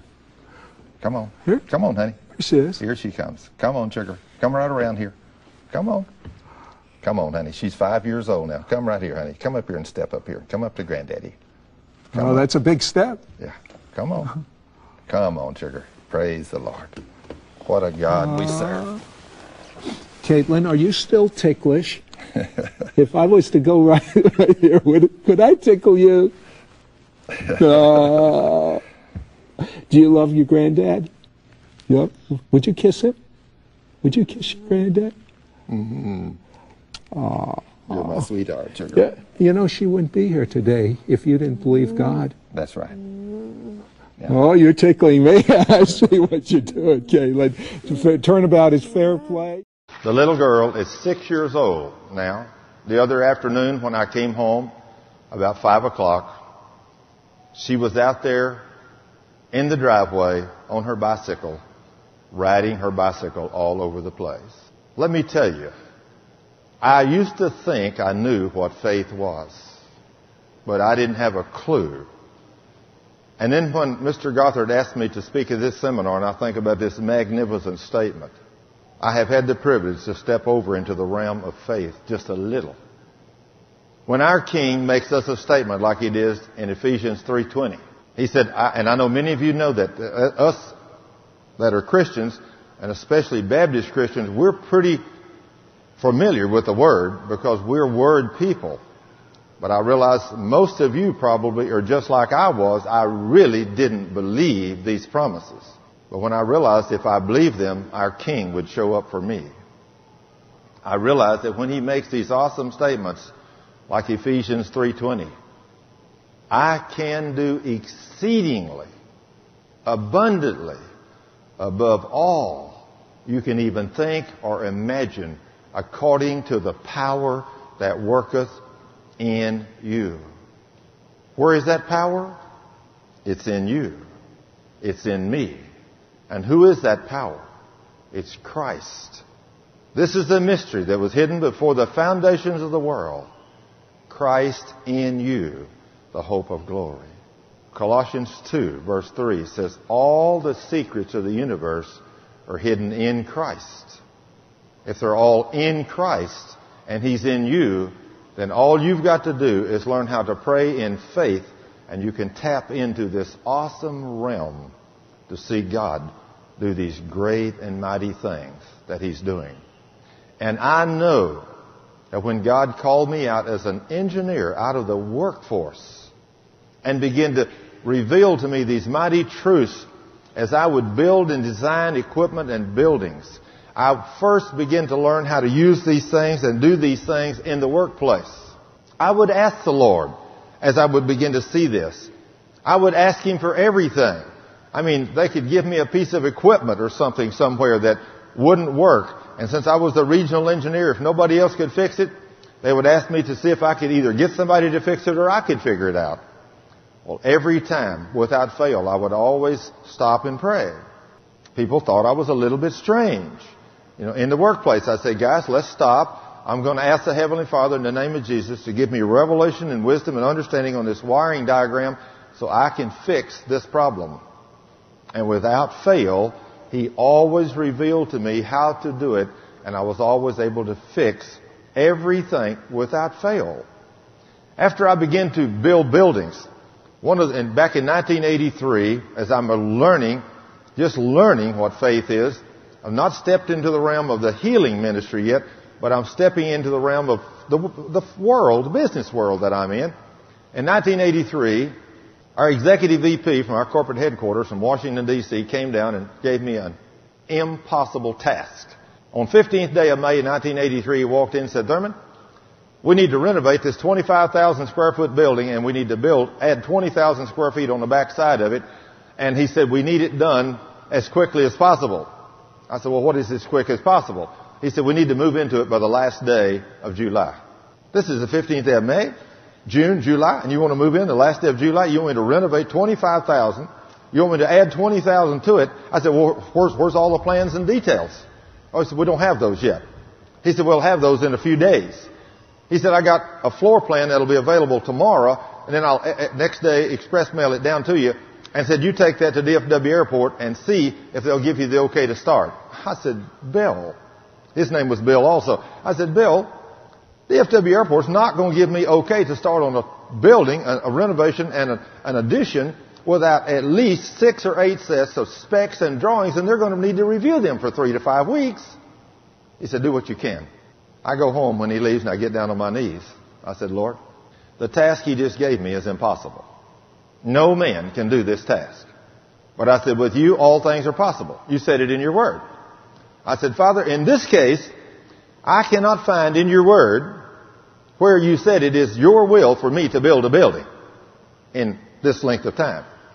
But you did say ask anything and if I believe you would do it. So I said, Father, in the name of Jesus, I ask you to give me the knowledge and the wisdom and give me the favor with the airport and everyone so I can get this building built for my company. And I said, they give me $1.1 million to do it. And I ask you to let me come in under budget and I'll always give you all the glory and the praise for doing it. I said, thank you, Father. But it's your final decision. Of course. And so I got up that next morning and went to work. I walked there in front of this 25,000 square foot building I was looking at at 7 o'clock in the morning and I'm just standing there looking and all of a sudden an electrical truck pulls in from a big electrical contractor and two electricians get out and walk over and said, are you Mr. Scrivener? I said, yes, sir. He said, our boss said to come out here. You need some electrical work done. I said, who sent you? He said, my boss. I said, who called you? He said, I don't know. My boss just said for us to come out here and see you. You needed some help. I looked up right there and I said, Lord, this is your will. I know this is a done deal. I took them in and showed them where I wanted to start We started renovating that building.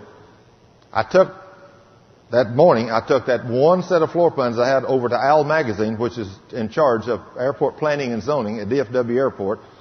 And I said, Al, this may be a little strange, but I, my company wants me to renovate this 25,000 and add 20,000 to it, and this is all I got right now. I said, what are the chances of me getting started and getting things in place to make this come to pass? He threw the drawings out there and looked at them. He said, oh, Thurman, your company's a good company. You're a good man. I can trust you. He said, as soon as you get the drawings and details, bring us to us. In the meantime, he said, do what you want to do. I walked out that door totally dumbfounded. I said, Lord, you absolutely blow me away in what you do and how you move on the hearts of men when we act in faith.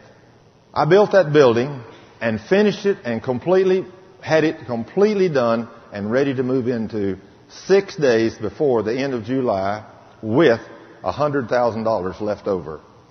That just shows you what God will do if you believe Him.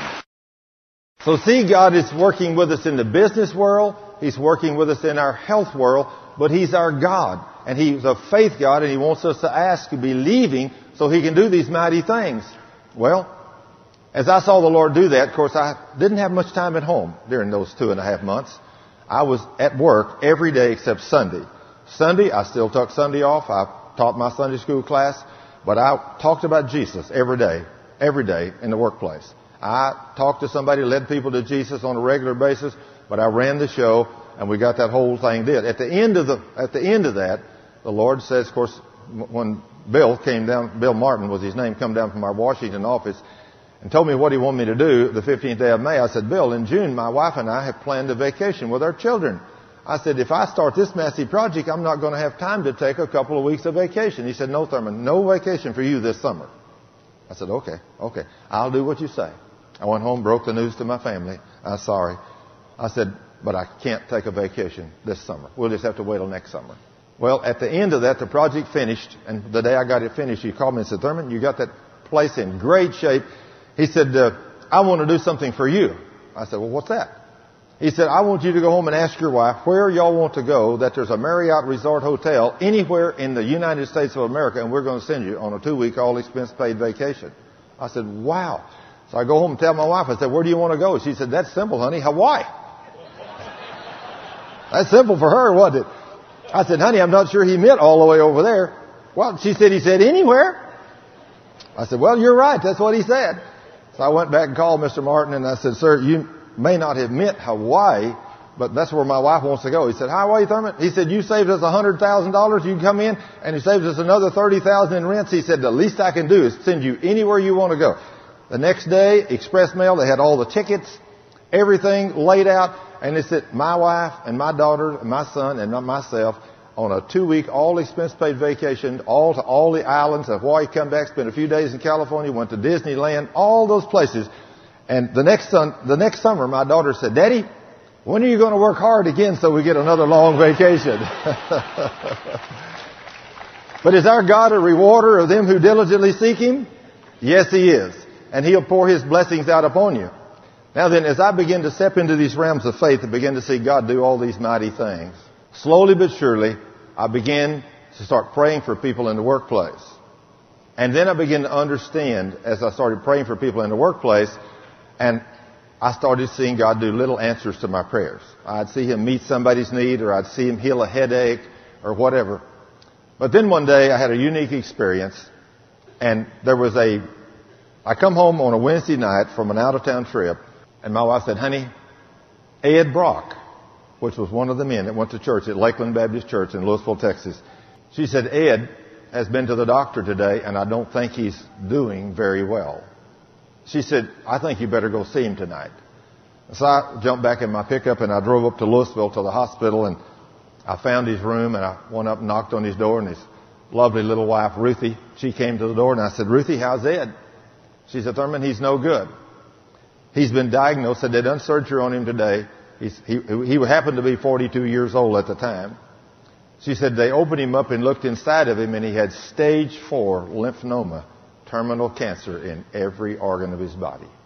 He only has a few weeks left to live. There's nothing they can do. just as clear as I have ever heard in my life. I'm standing within three feet of this precious, beautiful lady, wife of his, and I hear this voice. Son, tell Ed to call the men of the church to pray over him and I'll heal him. Now, as a Southern Baptist deacon, I'd never seen anything like that. That put me to the test in the healing realm. So for the first time in my life, I go home. I had God in a little bitty box. I remember walking down that corridor of the hospital looking up saying, Lord, you didn't hear what she said. She said he has terminal cancer. Now I had God in a little teeny box about this big. I didn't realize who he was. I said, Lord, you didn't understand. You didn't hear what he said. She said he has terminal cancer. I can only see the king look down at me and said, son, if you ever get a hold of who I am, you'll never doubt me again. And unfortunately, that's where I was. But I went home that night, and for the first time in my life, I began to do something I had never done. I began, although I'd been a Sunday school teacher for 20 plus years, I had never looked up by topic under healing. I began to open the Bible.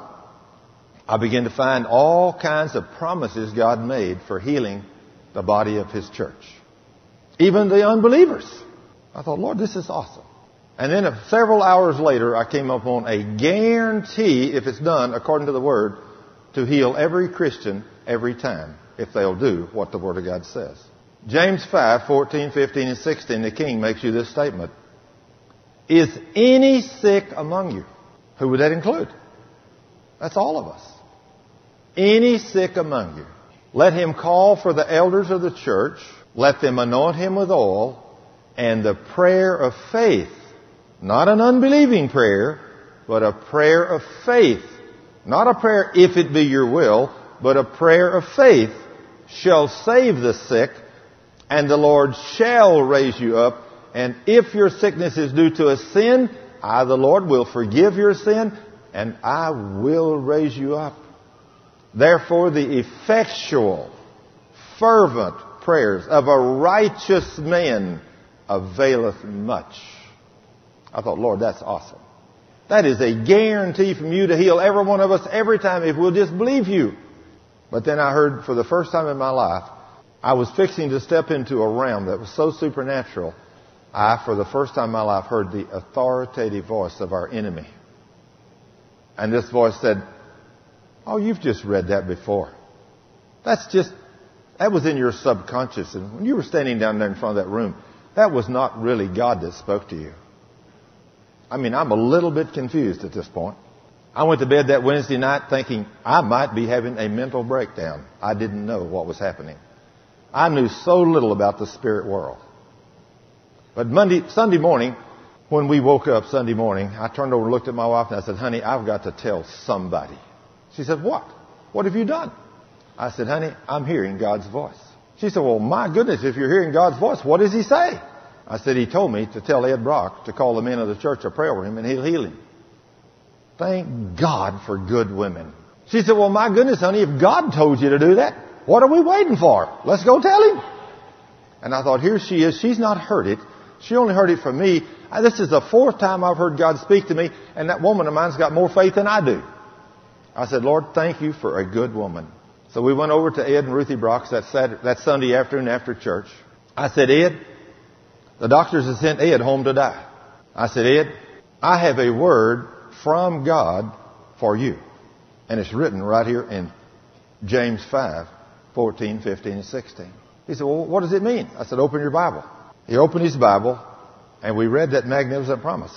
Is any sick among you? Let him call for the elders of the church. Let them anoint him with oil and pray the prayer of faith, and the prayer of faith shall save the sick, and the Lord shall raise you up. And if you've committed a sin or your sickness is due to a sin, I, the Lord, will forgive you and I, the Lord, will heal you. He read that and he said, Thurman. He said, I'm 42 years old. I've been in church all my life. He said, I have never heard that verse preached on from the pulpit. I've never heard it taught in a Sunday school class. He said, if a verse that powerful still works, somebody would have taught us that verse. I said, maybe they're like me, Ed. Maybe they didn't know it's in there. But I said, it's in God's Word. How many of you know if it's written in God's Word, it's there for a purpose? He said, Thurman, I can't believe it. I said, Ed, let me tell you this. What if I told you I heard God's voice first and He told me to tell you to do this? He said, You're going to tell me you heard God's voice? I said, Yes, sir. He said, Thurman, you must think I'm crazy. He said, I never heard nobody say they heard God's voice. I said, Ed, I heard it in front of your room, and he told me to tell you to do what he said in James 5.14. He said, well, Thurman, I just don't believe that. So I prayed with him, went home. A few days later, Ed Brock's back in the hospital in Lewisville, his lungs filling up, and he's dying. I go back again. And I open this book and I read that verse to him. And he said, Thurman, I want God's will to be done, but I don't know what it is. I thought, here I stand in front of this man with a blood covenant sealed in the blood of our King, and he told me exactly what he would do. All I got to do is pray the prayer of faith, and you don't know what his will is? I said, it's right here. He said, Thurman, I can't believe it. See, that's the problem. We can't believe it. It's too wonderful to be true. So he wouldn't believe. So I leave again. They pump his lungs out, send him home, stays home a few days, comes back worse. I go back. I hear he's back there again. Bobby Thompson was the chairman of deacons at Lakeland Baptist Church at the time, and I was getting ready to go visit Ed when Jane, she called and said, Betty, we hear Ed's back in the hospital. She said, yes, and Thurman's just fixing to go see him. Said, Bobby wants to go with him. So he came up by my house and we drove up there. I walked in and opened this Bible again and I said, Ed, don't die. Do what God says and He's going to heal you. He said, Thurman, I just, I just don't know what God's will is. I said, Ed, I'm telling you, God's will is this book. If He said it, He's ready to back it up if we do it exactly like He said. He said, Thurman, oh, I just can't believe it. I said, Ed, Romans 10:17 says faith comes by hearing and hearing the word. I said, when you get home, when you do get out of this hospital, when you get home this time, you open the book to James 5, 14, 15, and 16, and you read those three verses and don't read them silently. It didn't say faith comes by reading, it said faith comes by hearing.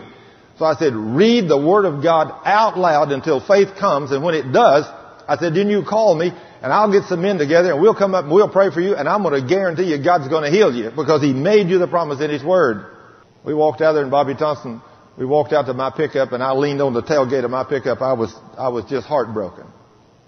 He said, Thurman, you're completely convinced that if he does that, God's going to heal him. I said, Bobby, I know it because it's written in this book.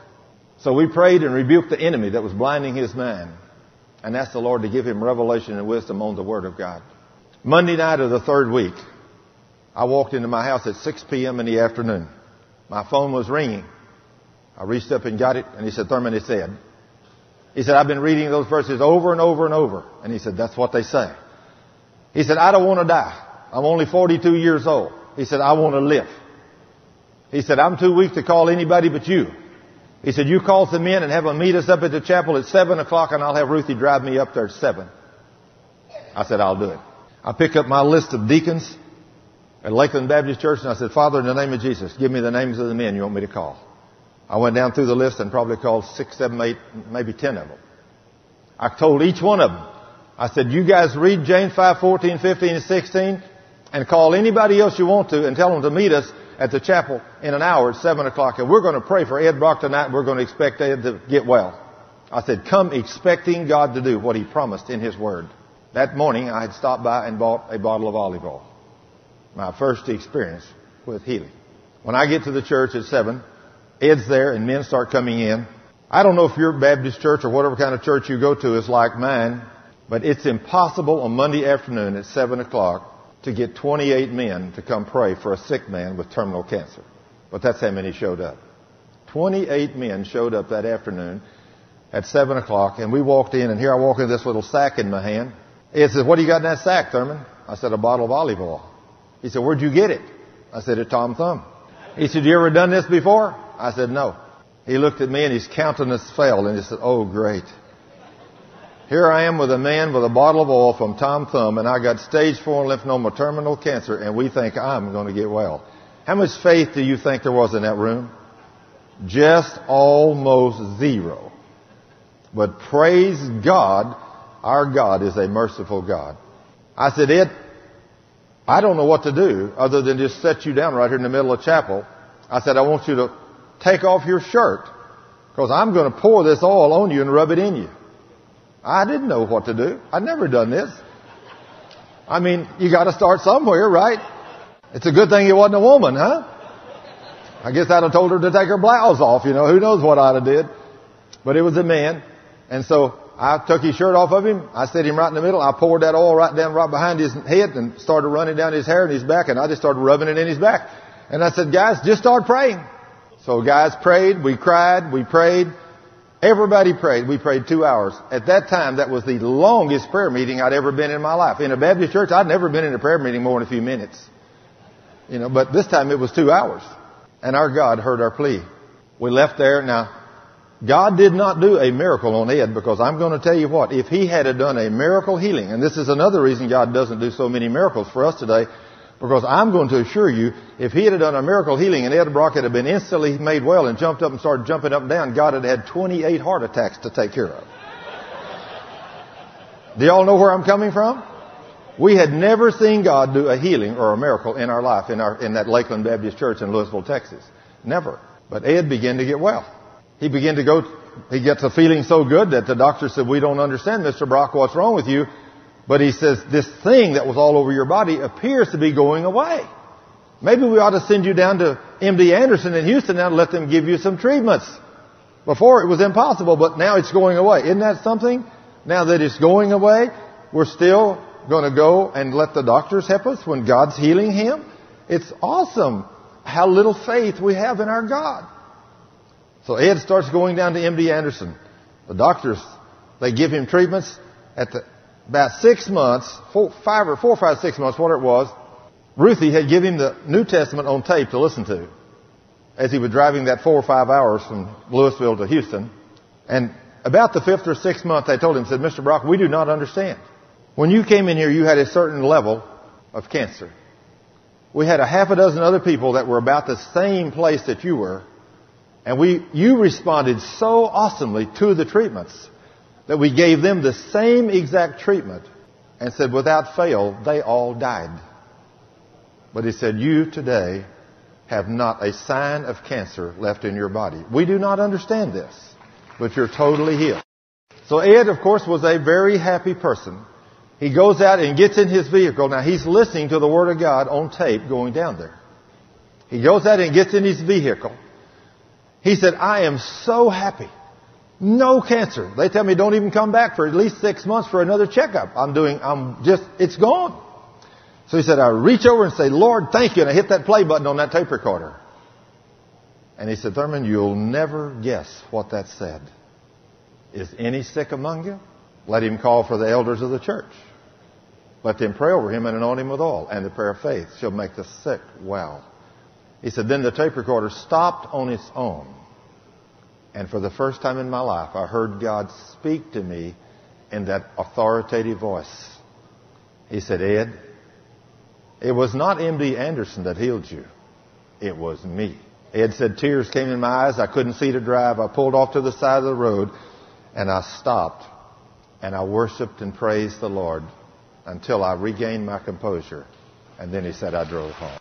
All of these experiences I've had the privilege to see the King do has changed my walk with God forever. And because of these things is why I teach a healing school in the Dallas Fort Worth Metroplex two times a month. And that's why I see people healed and delivered all the time. And I'm going to tell you all that I film every one of those healing schools on video and audio tape. I have a website that's TLSM, the Living Savior Ministries.org. And I have many of those video and audio tapes listed on there. And I don't sell anything I do. I give everything away. Any of you that wants any of my information, if you'll go to that website, you can get my phone number, my address, and anybody that wants anything I have, it's free. Now with a group this size, if you want I won't be able to send more than two videos and four or five audios at a time because I'm limited on what I have. But if anybody wants anything, I will send anything you want to you free and postpaid because what I do is God. And He's the one that does everything. I don't do nothing except teach His Word and pray for the sick. And He does the rest of it. And so I'll make that blank check to you since God says give and it'll be given to you. He's given to me these wonderful things. I'll give to you anything that I have. And I want you to come up to where I have come up to because I know God has called me in these last days to teach the body of Christ faith and how to walk in it so we can overcome the enemy that our King defeated on the cross 2,000 years ago.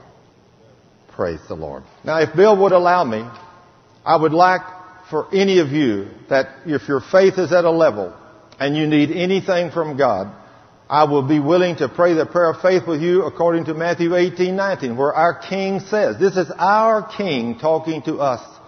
He said, again, I tell you that if two of you on earth agree about anything you ask me for, I will do it for you. That's for you and me. And if two of us agree, He will do it. So if you need anything from the Lord right now, I realize in a group like this, I cannot possibly minister to each one of you. But I would like for you to make sure that you know that your sins are all confessed. That you believe God and any kind of need you have, believe Him. Believe Him.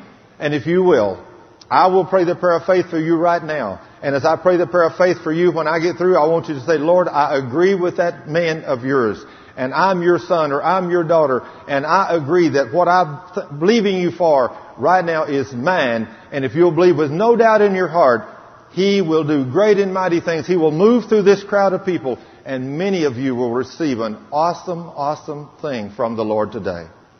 Can I pray that prayer of faith for them, Bill? Father, upon Matthew 18, 19, the prayer of agreement.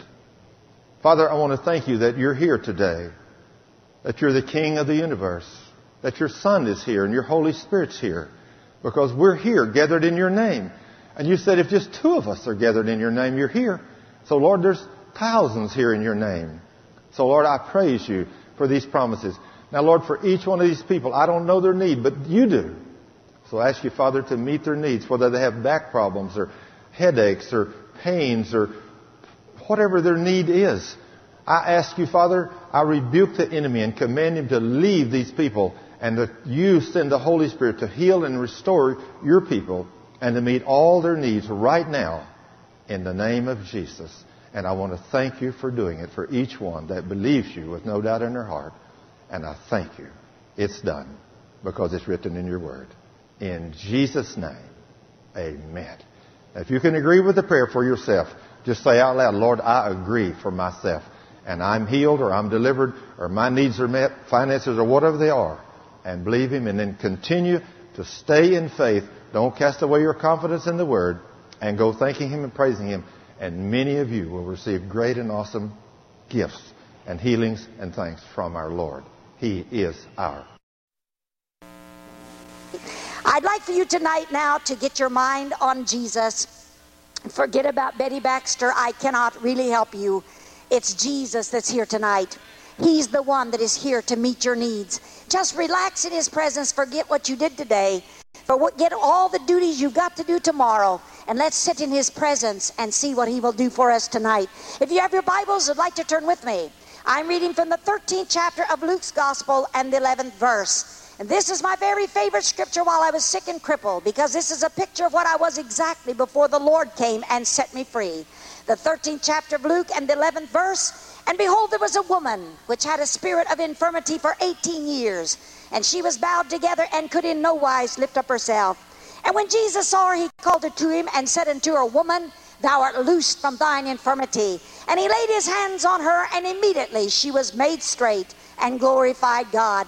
Heavenly Father, we bow in your presence tonight. And we're so thankful that we have this privilege and opportunity together to worship you. I ask dear Lord now that one more time you bless this story as you've blessed it many times before. I pray, Lord, that men and women may see Jesus in this service as they've never quite seen him before. Walk the aisles of this sanctuary, blessing and speaking to every heart and meeting every need. You know the need of everyone in divine presence. Those that are here that are sick in body, reach out and touch them, Lord, and make them whole. I pray especially if there should be one here that doesn't know you as personal Savior, I pray they'll not leave this service without accepting you as their own Savior and Lord. Bless us now tonight and make us a blessing. And we'll be careful to praise you, for we ask it in Jesus' name. And all the people said, Amen. I can never remember the time in my life of ever being healthy, well, and strong and normal like other children. But my childhood memories are of doctors, hospitals, and much pain in my body. From the time that I was little, doctors had said that I would never live to grow up. And so, uh, you that were here this morning, I told how at the age of nine, I had the greatest experience in my life, and that was when I met Jesus, and He came into my heart. And he lives there tonight. He's never left. He lives inside my heart because I talked to him this afternoon. I know he's still living there. The time went by and the pain grew worse. My heart grew worse until doctors said it was enlarged almost twice its normal size. I couldn't eat because the organs in my stomach were dropped and out of place. And at the age of 11, our own family doctor Dr. Bailey in Fairmont said, There's nothing I can do for her. I can't even ease the pain she's suffering. I have to take those strong painkillers away because of the condition of her heart. He said, There's one more place I want to send her. They actually won't be able to help her, but maybe at least they can do something that will ease the pain she's suffering. So one blizzardy, stormy night, Mama in the ambulance with me, they took me to a great hospital in the state of Minnesota where they say they have the finest specialists that can be found anywhere. I was kept there almost four weeks, and during that time, I had a specialist for every part of my body. They were busy taking tests and they were doing scans and they uh, were testing every day of the four weeks that I was there. When the time came after the four weeks nearly were up, the head doctor that I had came to my bedside and he said, I've got a surprise for you. I've called your hometown. Your daddy is on his way. The ambulance has come. I'm going to send you home. I was excited and thrilled because I thought if they've kept me this long and they're sending me home, then surely they're sending me home to live. And I was excited. The ambulance came. They put me on the stretcher, wheeled me to the elevator to take me to first floor, and Daddy was beside the stretcher. When the doctor came up and said, Mr. Baxter, I want to talk to you before you leave, and Daddy said, All right. He said, he pointed at me as I lay on the stretcher and said, Tell me, how much does the child know about her sickness? And Daddy said she knows as much as we do. We've never kept anything a secret from her. Everything doctors have told us, we have told her. The doctor said, Then it's all right to talk in front of her. And Daddy said, Sure. And I thought, now he's going to tell Daddy about some kind of miracle medicine they found that's going to make me well. I could not believe I was hearing right when I heard the doctor say, We have here the finest specialist that can be found anywhere. We've done everything impossible for, but there's nothing more medical science can do for. He told my daddy, don't try and find another doctor. Don't spend any more money on specialists. Medical science has done all they're able to do. She has but a short time left to live. Take her home and keep her as happy as possible. I started to cry, and I didn't want daddy to see me crying. So I shut my eyes, not knowing that the tears rolled down my face anyway. They put me in the ambulance, gave me oxygen, and took me home. They carried me into the room where I'd spent most of my life, went out and shut the door. I sobbed and cried as though my heart would break. I was 11 years of age, and I was terminal, sent home to die. When I cr- travel across the United States and overseas, I have healing lines everywhere I go. And when I walk along the line, and then a man or a lady looks up at me and says, Betty, I'm terminal, immediately I know the feeling they have hopelessness, frustration, when you know that doctors have said there's no hope. And especially if you don't have faith in God or you don't know about healing. Mama had always told us that anytime we wanted to know anything about God, we ask a pastor. She said pastors lived next to God and they knew all about God. And if we had questions, we asked. So one day, after every do- uh, doctor was said I was dying, I asked to see our pastor. He came to my bedside and I said, Pastor, do you remember that day I got saved? And he said, I'll never forget it. Such a wonderful, wonderful conversion you had. I said, Well, that day you told us the story of Jesus. He said, Yes, I did. I said, In that story, you said he healed all kinds of sickness, even cripples like me. He said, That's right, he did. I said, then do you know that every doctor daddy takes me to says I'm going to die? He said, I know that. I said, then Pastor, reckon if I coaxed him real hard and asked Jesus, reckon he would heal me. Perhaps it's the hardest question that pastor ever had to answer. With tears in his eyes, he took my hand in his and said, Betty, I can't give you false hope. The days of miracles are past and gone. Jesus doesn't heal anymore. And so I didn't know about divine healing. So when I was sent home to die, I was indeed without any hope. After I'd been crying and lying there on my bed feeling oppressed and depressed, I said, Lord, you heard what the doctor told Daddy. He said, not to try and find another doctor. I'm going to die. I said, so if I'm going to die anyway, please, Jesus, come and take me. I don't want to suffer one more night of this pain. And I was lying there crying and feeling so depressed. Mama came in the room. She came over the bed and looked down and saw the tears. She said, My, my, why all the tears? Aren't you happy to be back home with Mama again? I said, I'm happy to be back home, but you don't know what the doctor told my daddy. She said, Of course I know what he said. He said, What doctors have said since you were born. He said you were going to die, but you're not going to die because I found the answer. And I thought Mama had found another doctor. And I said, Mama, what is his name? And she smiled and said, His name is Jesus. And I said, But Mama, I said, Pastor said he doesn't heal anymore. And Mama said, Yes, but there's one thing that goes beyond the word of a pastor, and that's the word of God. And she said, While you were in the hospital, I grew desperate and I began to read the New Testament over and over again. And as I read it, I found divine healing. She said, I found a verse of scripture that says Jesus Christ is the same yesterday, today, and forever. That means just as he healed when he's alive and walked the shores of Galilee, he's still healing today. He's going to go on healing until he comes in the clouds of glory. She said, I found another verse of scripture that says all things are possible if you can only believe. And she said, I believe you'll not die, but that Jesus will heal you and make you whole. Well, you know something? Faith is contagious. It's catching. You stay around people with faith, and pretty soon your faith catches on. When we leave tonight, we'll leave with more faith than when we came because I'm catching your faith. You're catching mine.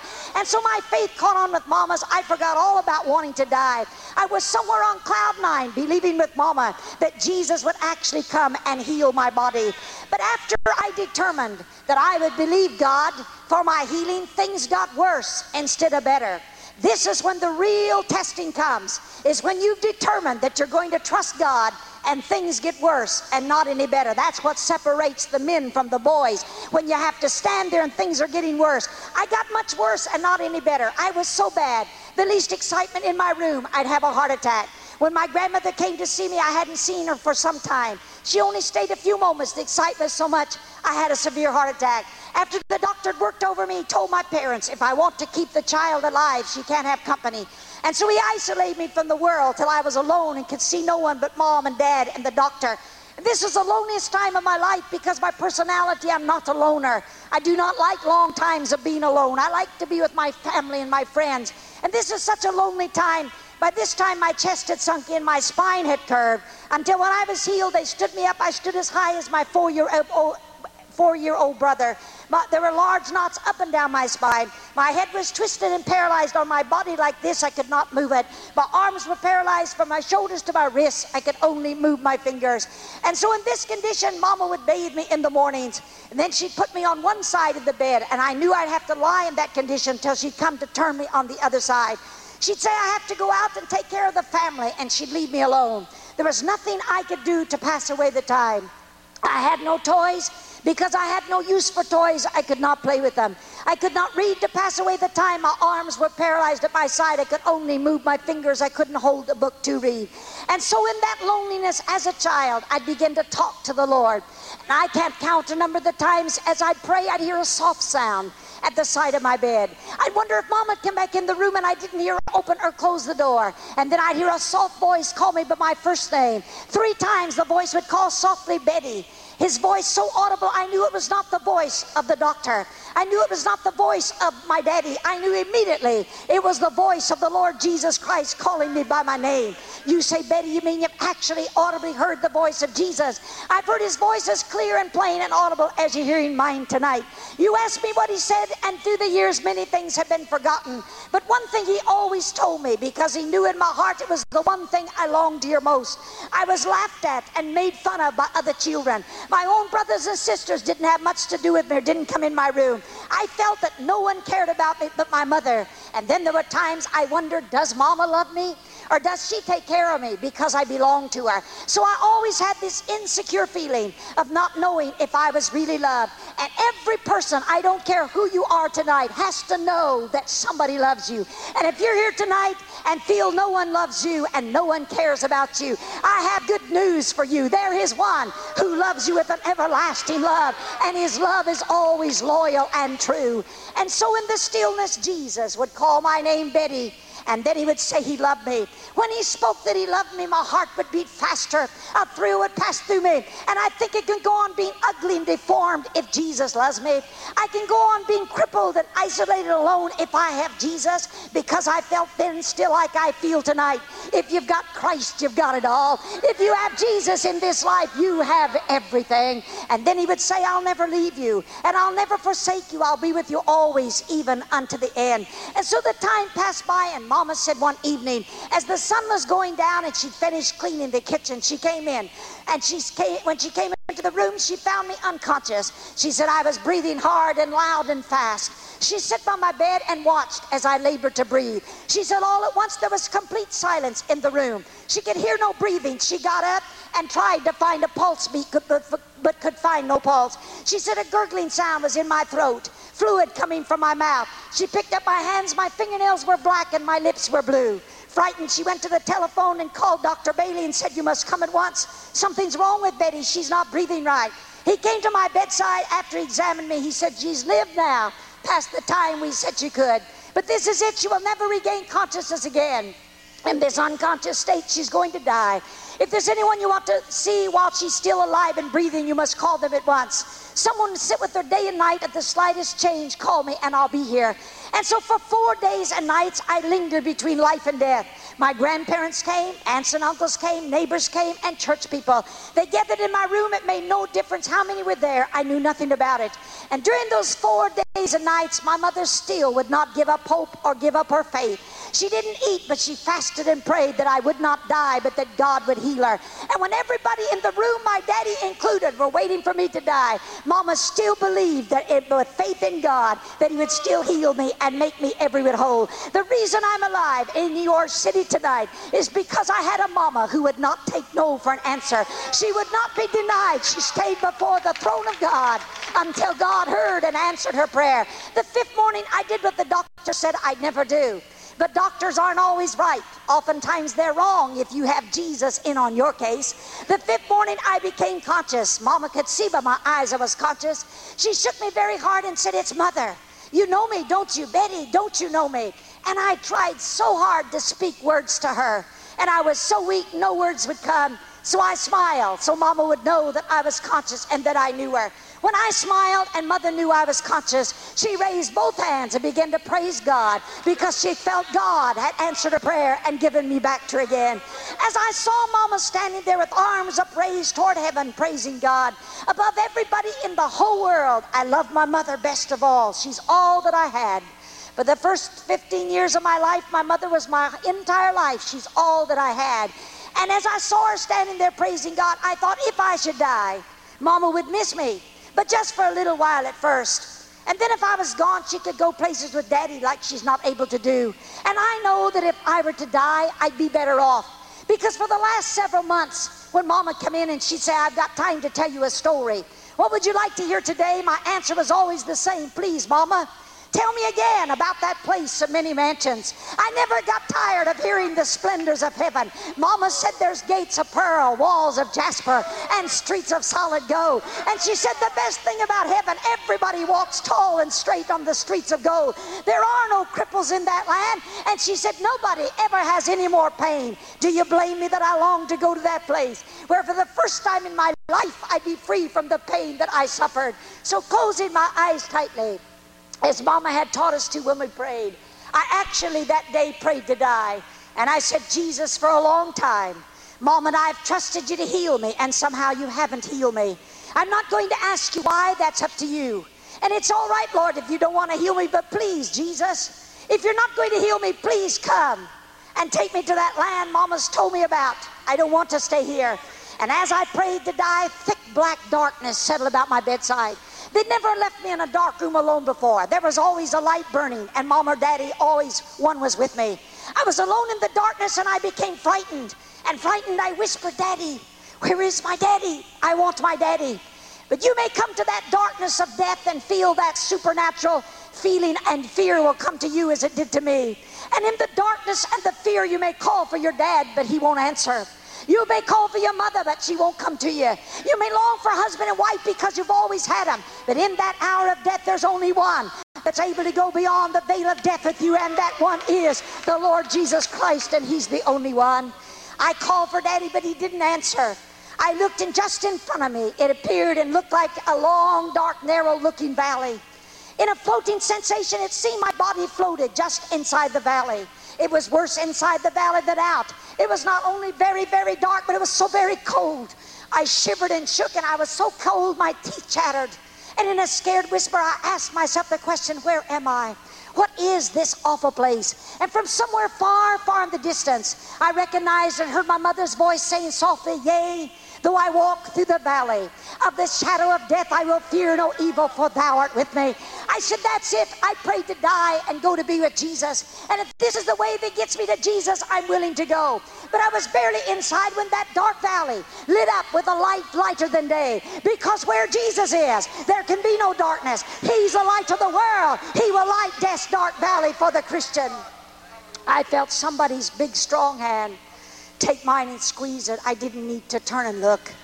I knew it was not the big hand of the doctor, the strong hand of Daddy. I knew without looking. It was the nail scarred hand of Jesus. He held tightly to my hand and we went on through the valley. At last, I heard such beautiful music and singing in the distance. And at last, I came out and saw the most beautiful land I've ever seen. Separating me from this beautiful place is a wide, wide river. The waves are rolling and tossing angrily against the shore. I looked on the other side and saw that land where those who die in Jesus go to rest and await the resurrection day. I saw flowers blooming, flowers that never fade or die because that's heaven. I saw the river of life winding its way through that land because it's a land where we'll never grow old. And then standing just across the river from me, waiting to welcome me across were a group of those that had been saved by the same Christ that had saved me. Dressed in garments of glistening, glowing white, they stood. With arms upraised, they sang in sweet harmony, Holy, holy, holy. I looked at one, and not a single one was bowed and bent and twisted like my body was. I looked at another one, not a single one had arms, dead and useless, paralyzed at their side like mine. I looked at still another one, and not a one was crying because of pain or burdens too heavy for them to bear. I said, in just a moment, I'm going to join that heavenly band. And the moment I step across the river, I'll straighten up and have a new body, and I'm going to run all over God's heaven. I was anxious to get across the river when Jesus, standing beside me, spoke softly and said, No, Betty, you'll not cross. Go back and suffer a little while longer. You'll have healing in the fall. This is the first promise direct from his lips that he'd heal me. Through the years, I trust his word just as you're trusting it tonight.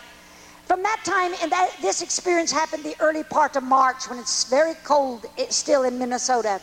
I was so crippled they could not get clothes on me, so lying in bed, if it was cold, Mama put flannel around me. If it was hot, she put something very light across me. And this experience happened the early part of March, and from March until August. Those months are blank and lost to me as I lay unconscious. That part of my story you'd have to get from my family. I remember nothing. The doctor said I would never come out of that coma, or if I did, I would be a vegetable.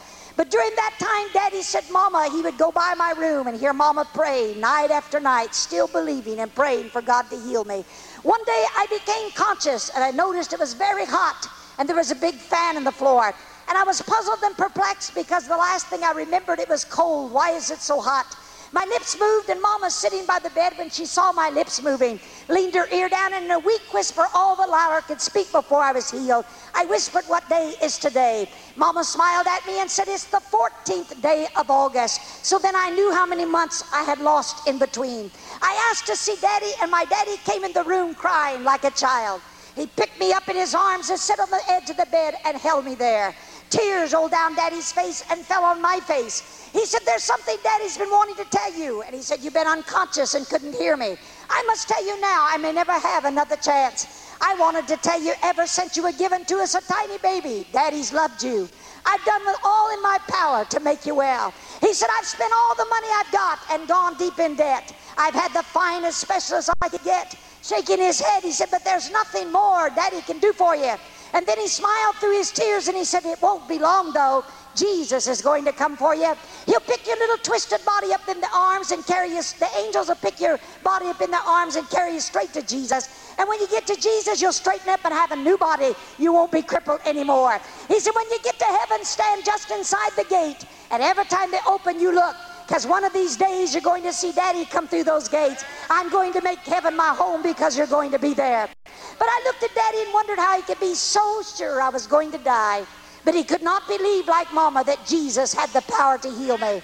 In a whisper, I asked Daddy to place me in the big chair. Since a little girl, they had a large overstuffed chair in my room, propped high with pillows. If I was out of the bed, they would sit me on the pillows. With my head that was twisted, lying upon my knees, and my arms stiff at my side is the only way I could sit in a chair. If you'd passed through my room before I was healed, as many did, you could have counted and seen every knot up and down my spine. When Daddy placed me on the pillows, he sat on the floor so he could look at my face. I smiled at him and spoke softly in a whisper and said, No, you must leave. I have to be alone. I heard Daddy cry as he left the room because they knew I hated to be alone. The only time I asked to be alone is when I had an appointment with the King of Kings and the Lord of Lords. And you can get an appointment with Jesus at any hour of the day or night. He never leaves heaven to go on a vacation. His line is never busy. And I've never called heaven and got an answering machine that says you have reached heaven. But there's no one in. Leave your name and number. Praise God, there's no answering machines in heaven. God is always on the line. And you can get an audience with the King of Kings and the Lord of Lords.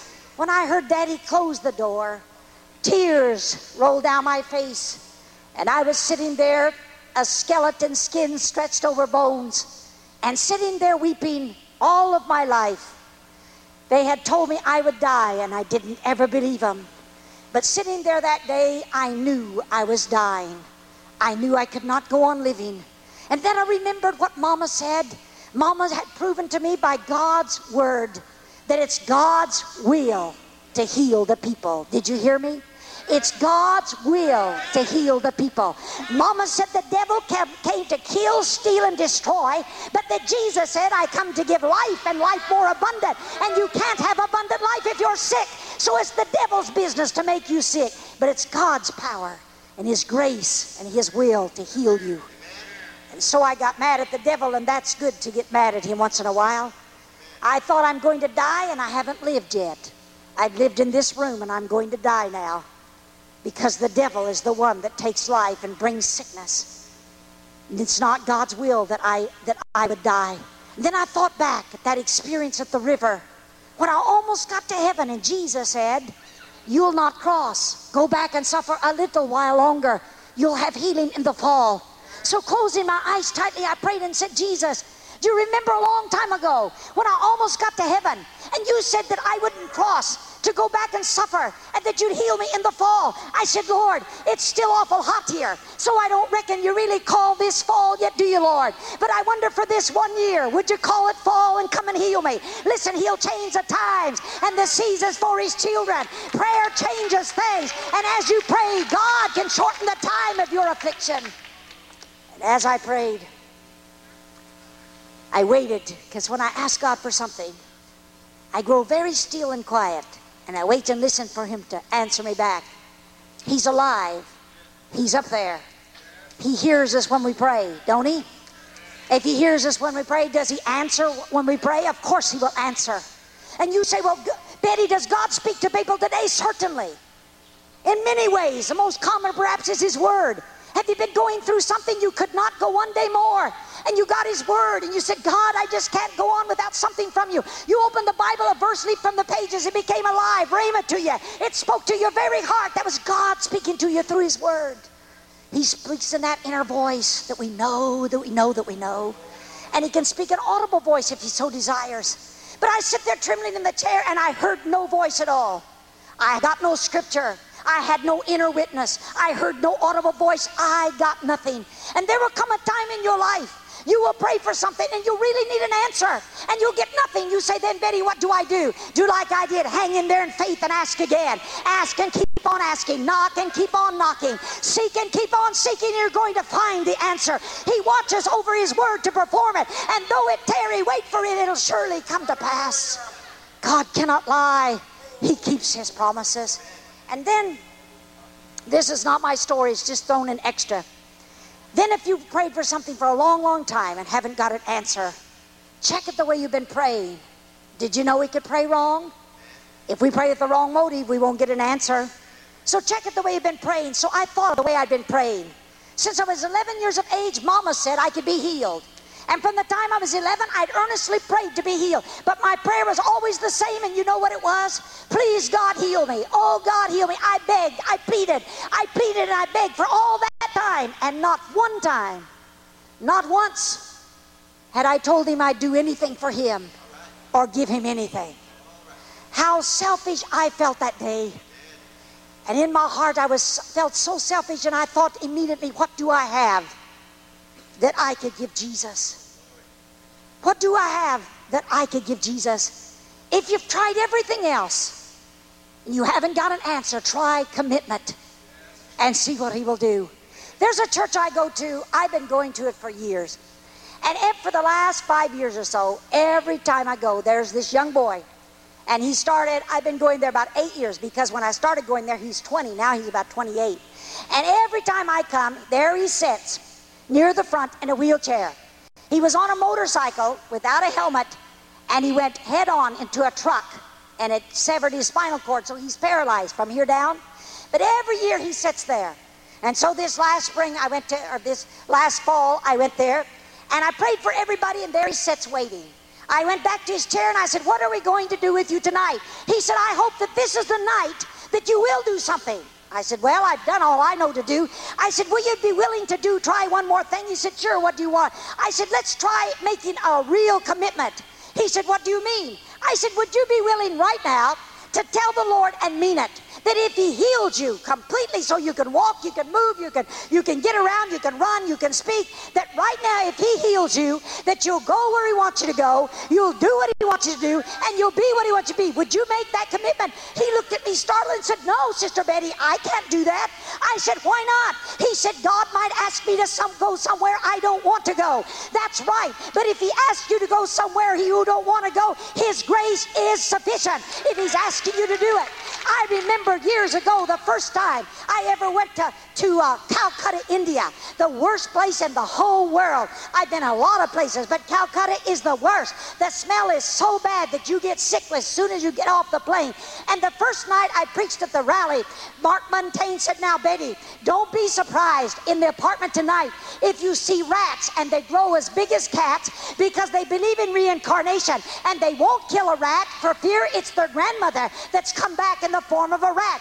After I preached that night, I sat on the foot of the bed with the highest high heel shoe I had, and I watched all night, and I determined if I'd have seen a rat, I'd have killed it no matter whose grandma it might have been.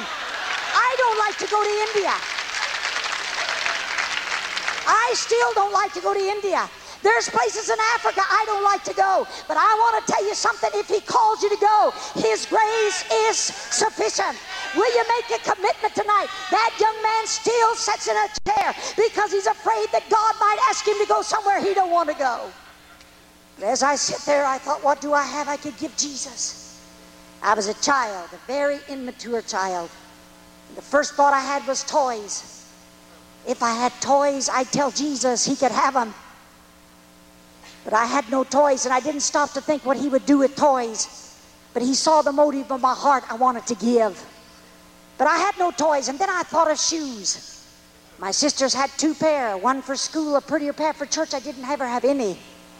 But when I begged Daddy for shoes, he said, There's no money for you shoes. And if you had shoes, what would you do with them? And then the thing I'd wanted most in my life till I dreamed it became an obsession was to have a dress of my very own that was mine. And so, sitting there in the chair trembling, I whispered, As much as I want to dress, if I had one, Jesus, you could have it if you would heal me. But there, I had no dress to give. Mama wrapped claws around me. So, sitting there in the chair, I thought, and there was only one thing I had in life. One thing was all that I had. It wasn't much, but it was all, and that was a crippled, ugly, twisted body. And closing my eyes tightly, I said, Jesus, listen to me. And I'll tell you what I'll do. If you'll heal the organs in my stomach and put them in the proper place so I can eat and digest solid food and gain strength, I'll use all that strength for your service. If you'll heal my heart and give me a brand new strong heart, I'll use that strong heart for you. I said, Jesus, I'll go further than that. If you'll heal me on the inside, if you'll heal me on the outside and make me perfectly whole, from this day on, my life will no longer belong to Betty Baxter, but I'll be yours and I'll go where you want me to go. I'll do what you want me to do. I'll be what you want me to be. That's the promise and the vow I made for the healing that I have tonight. I sit there trembling. Would he answer me? Or would again I get no answer when beside the chair? I heard the audible voice of Jesus speak and say, Betty, I'm going to heal you completely. August the 24th, Sunday afternoon at 3 o'clock. He gave me the day, the hour, the time. That isn't strange. God knows all of our tomorrows, doesn't He? The first thought I had was, won't Mama be tickled when I tell her? She thinks I'm going to be healed. But what will she say when I tell her I know the day and hour she's going to do it? And then Jesus spoke and said, Now don't tell this till my time comes. Do you know how hard it is for a woman to keep still? But I found out how to keep a secret. You shut your mouth literally and don't open it, and then you won't tell. I heard Mama open the door and I closed my mouth very tight so I wouldn't tell because Jesus had said not to. She came in the room and sat on the floor so she could look up in my face. She talked to me about my family. She talked to me about my little brothers. And then smiling at me, she said, Honey, do you know when the Lord's going to heal you? In all the years before when I didn't know, she hadn't asked me. And now when I knew and wasn't supposed to tell, she asked. I couldn't tell her because Jesus said not to. So I just looked at her and said, When? She said, August the 24th, Sunday afternoon at 3 o'clock. I said, Mama, how'd you know? Did I let it slip and tell you? She said, Oh no, the same God that talks to you, He talks to me too. So it made me doubly sure He would heal me on the 24th day of August. I could see that dream for a dress coming true. And I said, Mama, as bad as I am, and as big as the knots are on my spine, you still believe he'll do it? She said, I know he will. God is not a man that he ever breaks a promise. I said, then, Mama, if you really believe it, don't wait. Not even till tomorrow, but go to town right now and get me a new dress and shoes, and let's have them all ready when Sunday comes. So when I get healed at 3 o'clock, I can wear them and go to church on Sunday night. That's what I've been waiting for. I want you to think for a moment of the tremendous faith my mother had. My daddy certainly did not believe. Our family did not believe. But Mama, with faith in her heart, got dressed and went to town. She came home with a dress and a pair of shoes. That dress was a cheap cotton blue dress, but that's the prettiest dress I've ever had in my life. It was mine. Lying in bed, bent over, there was a place at the foot of the bed I could see, so she put the dress and shiny patent leather shoes with bows on the toes like grown ups wear. She put that beside the dress so I could see it all the time. And from the 14th day of August till the 24th, no matter how many hours I was alone, I was never lonely anymore because I never get tired of looking at the dress and shoes saying, Won't I be pretty when Sunday comes? And Jesus makes me straight, and I wear a new dress and shoes, and I'll be just like other girls. The longest days of waiting have an ending. Weeping may endure for a night, but joy is coming in the morning. Finally, Sunday came, and Mama came in and said, It's almost three o'clock. The family are here, and some neighbors have come, some church people. They're all waiting in the living room. We had asked the pastor to come, and he couldn't be there. He wasn't there. And so Mama took me and placed me in the big chair on the pillows. I, as with, with my head on my knees, I could see the feet of those that had come to pray. I saw my little brother four years of age. He'd never known me any other way. He was kneeling at my knees, and I don't know what you do when you get happy. Some people scream and some people run. I've seen people throw away crutches and run and scream, and we let them do that. They deserve that. I saw three or four weeks ago that lady in Baltimore, Maryland, kick that wheelchair, and she let out a scream that really scared you if you didn't know it was coming. I jumped, and she screamed, and she began to run all up and down the aisles. And that was a pretty formal church, you know, and the pastor's pretty formal, and he looked at me and said, Let her go. She deserves it after being crippled 35 years. So we just let her rejoice. So I don't know what you do. Maybe you jump and yell when you get real happy. But when I get real happy, I cry real hard. It sounds ridiculous, don't it? But the tears are streaming down my cheeks. I'm so happy. It's almost time for Jesus to come. My baby brother kneeling at my knees looked at my face and saw the tears and shook his little head. He said, Don't cry anymore, sis. It'll only be a minute, then you'll be bigger than I am. And then mother knelt down and said, It's time now for Jesus to come. Is there anything you want us to do before he comes? There was no pastor there, there was no evangelist there, no special special person was there, and I thought somebody ought to pray. So I said, Mama, let's pray. We must be praying when he comes. So the last thing I remember was Mama praying, and she said, You promised at three o'clock you'd come and heal her. The hour has come now, and you're not a man that you would lie. You're not a man that you'd break a promise. Come now and heal her for your own glory. I didn't hear Mama praying, but I heard a great noise as if a storm was coming up. The wind was roaring and rushing and raging. Through the living room went a rushing mighty wind. The drapes swung in the breeze. A door slammed somewhere, and outside it was a still, quiet day. Mama said her unsaved brother got as white as a sheet and hung on the chair. He was so scared she thought he was going to faint. But the rushing wind went through the house, and then all was still and quiet. And I knew somehow the wind was bringing Jesus. That he would come. I didn't know from where or how. But I knew that wind was bringing Jesus. And I could only speak above a whisper, and Mama said that in the silence, everyone heard me whisper, He's coming. Don't you hear him? He's coming at last. He's coming. Don't you hear him? Because I'd waited a long, long time. And Mama said, I said, He's coming at last. Don't you hear him? And with my head on my knees, I could only see that part of the wall of the living room. I watched and waited. Tears rolled down my cheeks. He's coming at last. And all at once across the room, I saw taking form a great white fleecy cloud. No dark in it, no gray, perfectly white. And as I watched, stepping forth out of the cloud came Jesus, dressed in garments of glowing, glistening white, white this world has never seen. It glowed and sparkled and fell about his feet. His arms were outstretched toward me. I saw the ugly print of the nails in his hands.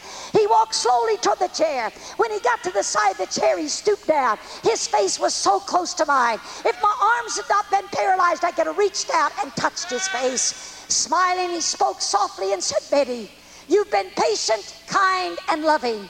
And that repaid me for all I'd ever suffered. He said, Henceforth, I'm going to promise you health joy and happiness. The final word happiness, I saw him reach out his hand. My body became tense, waiting for the touch of Jesus. But all at once, a very hot feeling went through me inside. Two hot hands as hot as fire.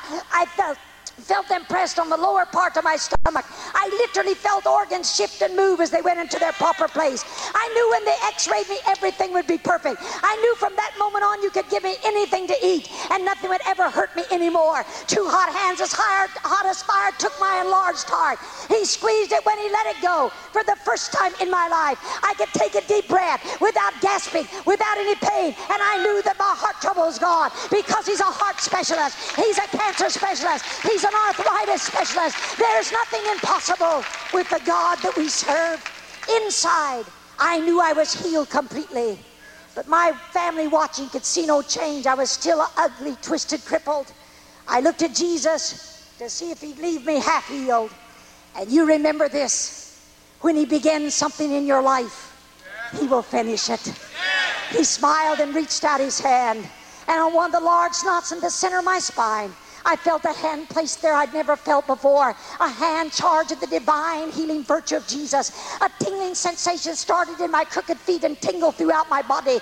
I heard the bones crack and pop as the vertebrae went into place. In the presence of my family and those who were there, they saw the knots fade and disappear and leave my spine. My head snapped back into its right position. My paralyzed arms are raised high. And in 10 seconds, I jumped from the chair and stood as straight as I'm standing tonight. I've been healed, healed by the mighty power of Jesus Christ. Hallelujah. Hallelujah. Hallelujah. Thank you, Jesus. Thank you, Jesus. You can be healed right now. There's enough power and faith going. Reach out to Jesus right now. You don't have to wait for a healing line. Reach out right now and be healed in Jesus' name. Hallelujah. Thank you, Jesus. Hallelujah.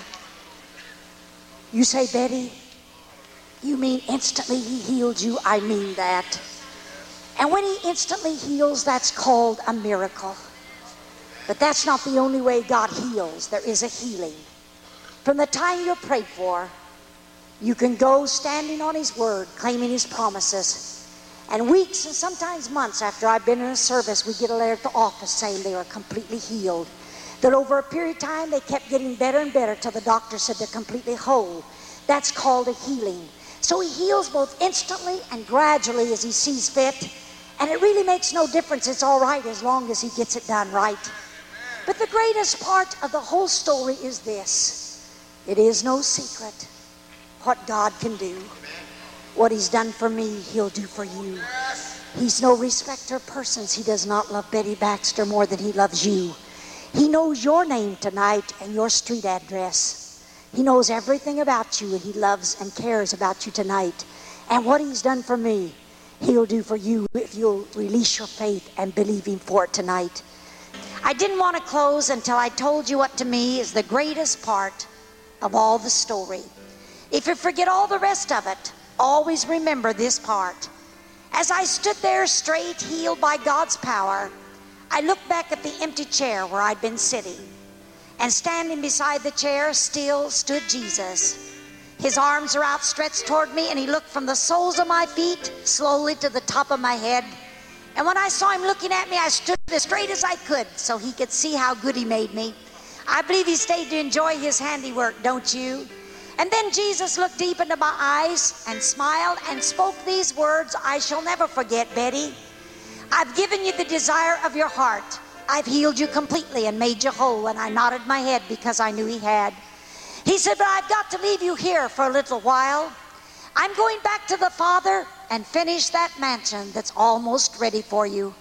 I want you to go out and tell the world what I've done for you. When men and women hear this story, they'll be saved. And when they hear this story, they'll be healed and brought to God. And then smiling just before he backed in the cloud and went away, he smiled and said, And be thou faithful. And every day watch for a cloud. And the next time you see me coming in a cloud, I'm not going to leave you here, but I'm going to take you to be with me forevermore. He's coming back again. He said he was. Jesus Christ is coming back to earth again. And as never before, in the last year and a half, I suppose, I've gone through the hardest thing I've ever gone through in my life when some of my dearest friends turned their back and walked away. And I've never longed for Jesus to come so much in all of my life. I felt my life was not real. It surely must be a nightmare. I would wake up. Men I had trusted, a man that was my pastor, and turned his back on me. And I've longed for Jesus to come back. And my husband in Singapore, because the government hates Christianity and feels threatened because our church is some 6,000 and it's so big that they feel threatened with it. They brought charges against the pastor, and my husband's title was personal assistant to the pastor, so therefore they brought charges against him. He cannot leave the country. And so while I told my story tonight, I thought it would all be over if Jesus, if I'd see the cloud right now, because I'd leave and my husband from Singapore would take off. They, no matter if they had his passport, that wouldn't matter. He'd take off and somewhere between earth and heaven, we'd be reunited. We'd go home to be with Jesus. There's no lawsuits over yonder. There's no accusations over yonder. There's no persecution when we get over there. So you didn't know tonight that while I told the story, I looked yonder and here and here, thinking maybe tonight is the night I'll see that cloud appear. Because I've told my story so many, many years. So many years. That there's times in traveling I grow weary of waiting in airports. I get tired. I just recently come from New Zealand. And I get weary and tired. And I thought tonight, if I could just see it. Because somehow, since He healed me, I've always felt in my own heart that somewhere I'd be telling my story and I'd see the cloud and I'd leave to go be with Him. But as I looked everywhere tonight, the Lord spoke so definitely to my heart. If you'd see that cloud right now you're watching for, there'd be some left sitting here because they're not all ready for my coming. I don't know who you are, you're strangers to me tonight, but Jesus knows who you are. And He said, if I'd see the clouds, some of you'd be left here. You'd be left in this world, and all the Christians, listen to me, all God's people would be gone, and you'd be left here alone. It's a serious thing to think about. And I know as I travel, even churches I've been going to for years and years and years, they change their beliefs, some of them now Pastors I've known for so many years don't believe in the rapture like I do. But don't take that blessed hope away from me. You may not believe in it. You not, may, may, may not believe he's coming back. But Mama taught me about that blessed hope, and don't take it away from me. I'm looking for him to come. But even if you don't believe Jesus is coming back again, you have no argument when I talk that death is going to come.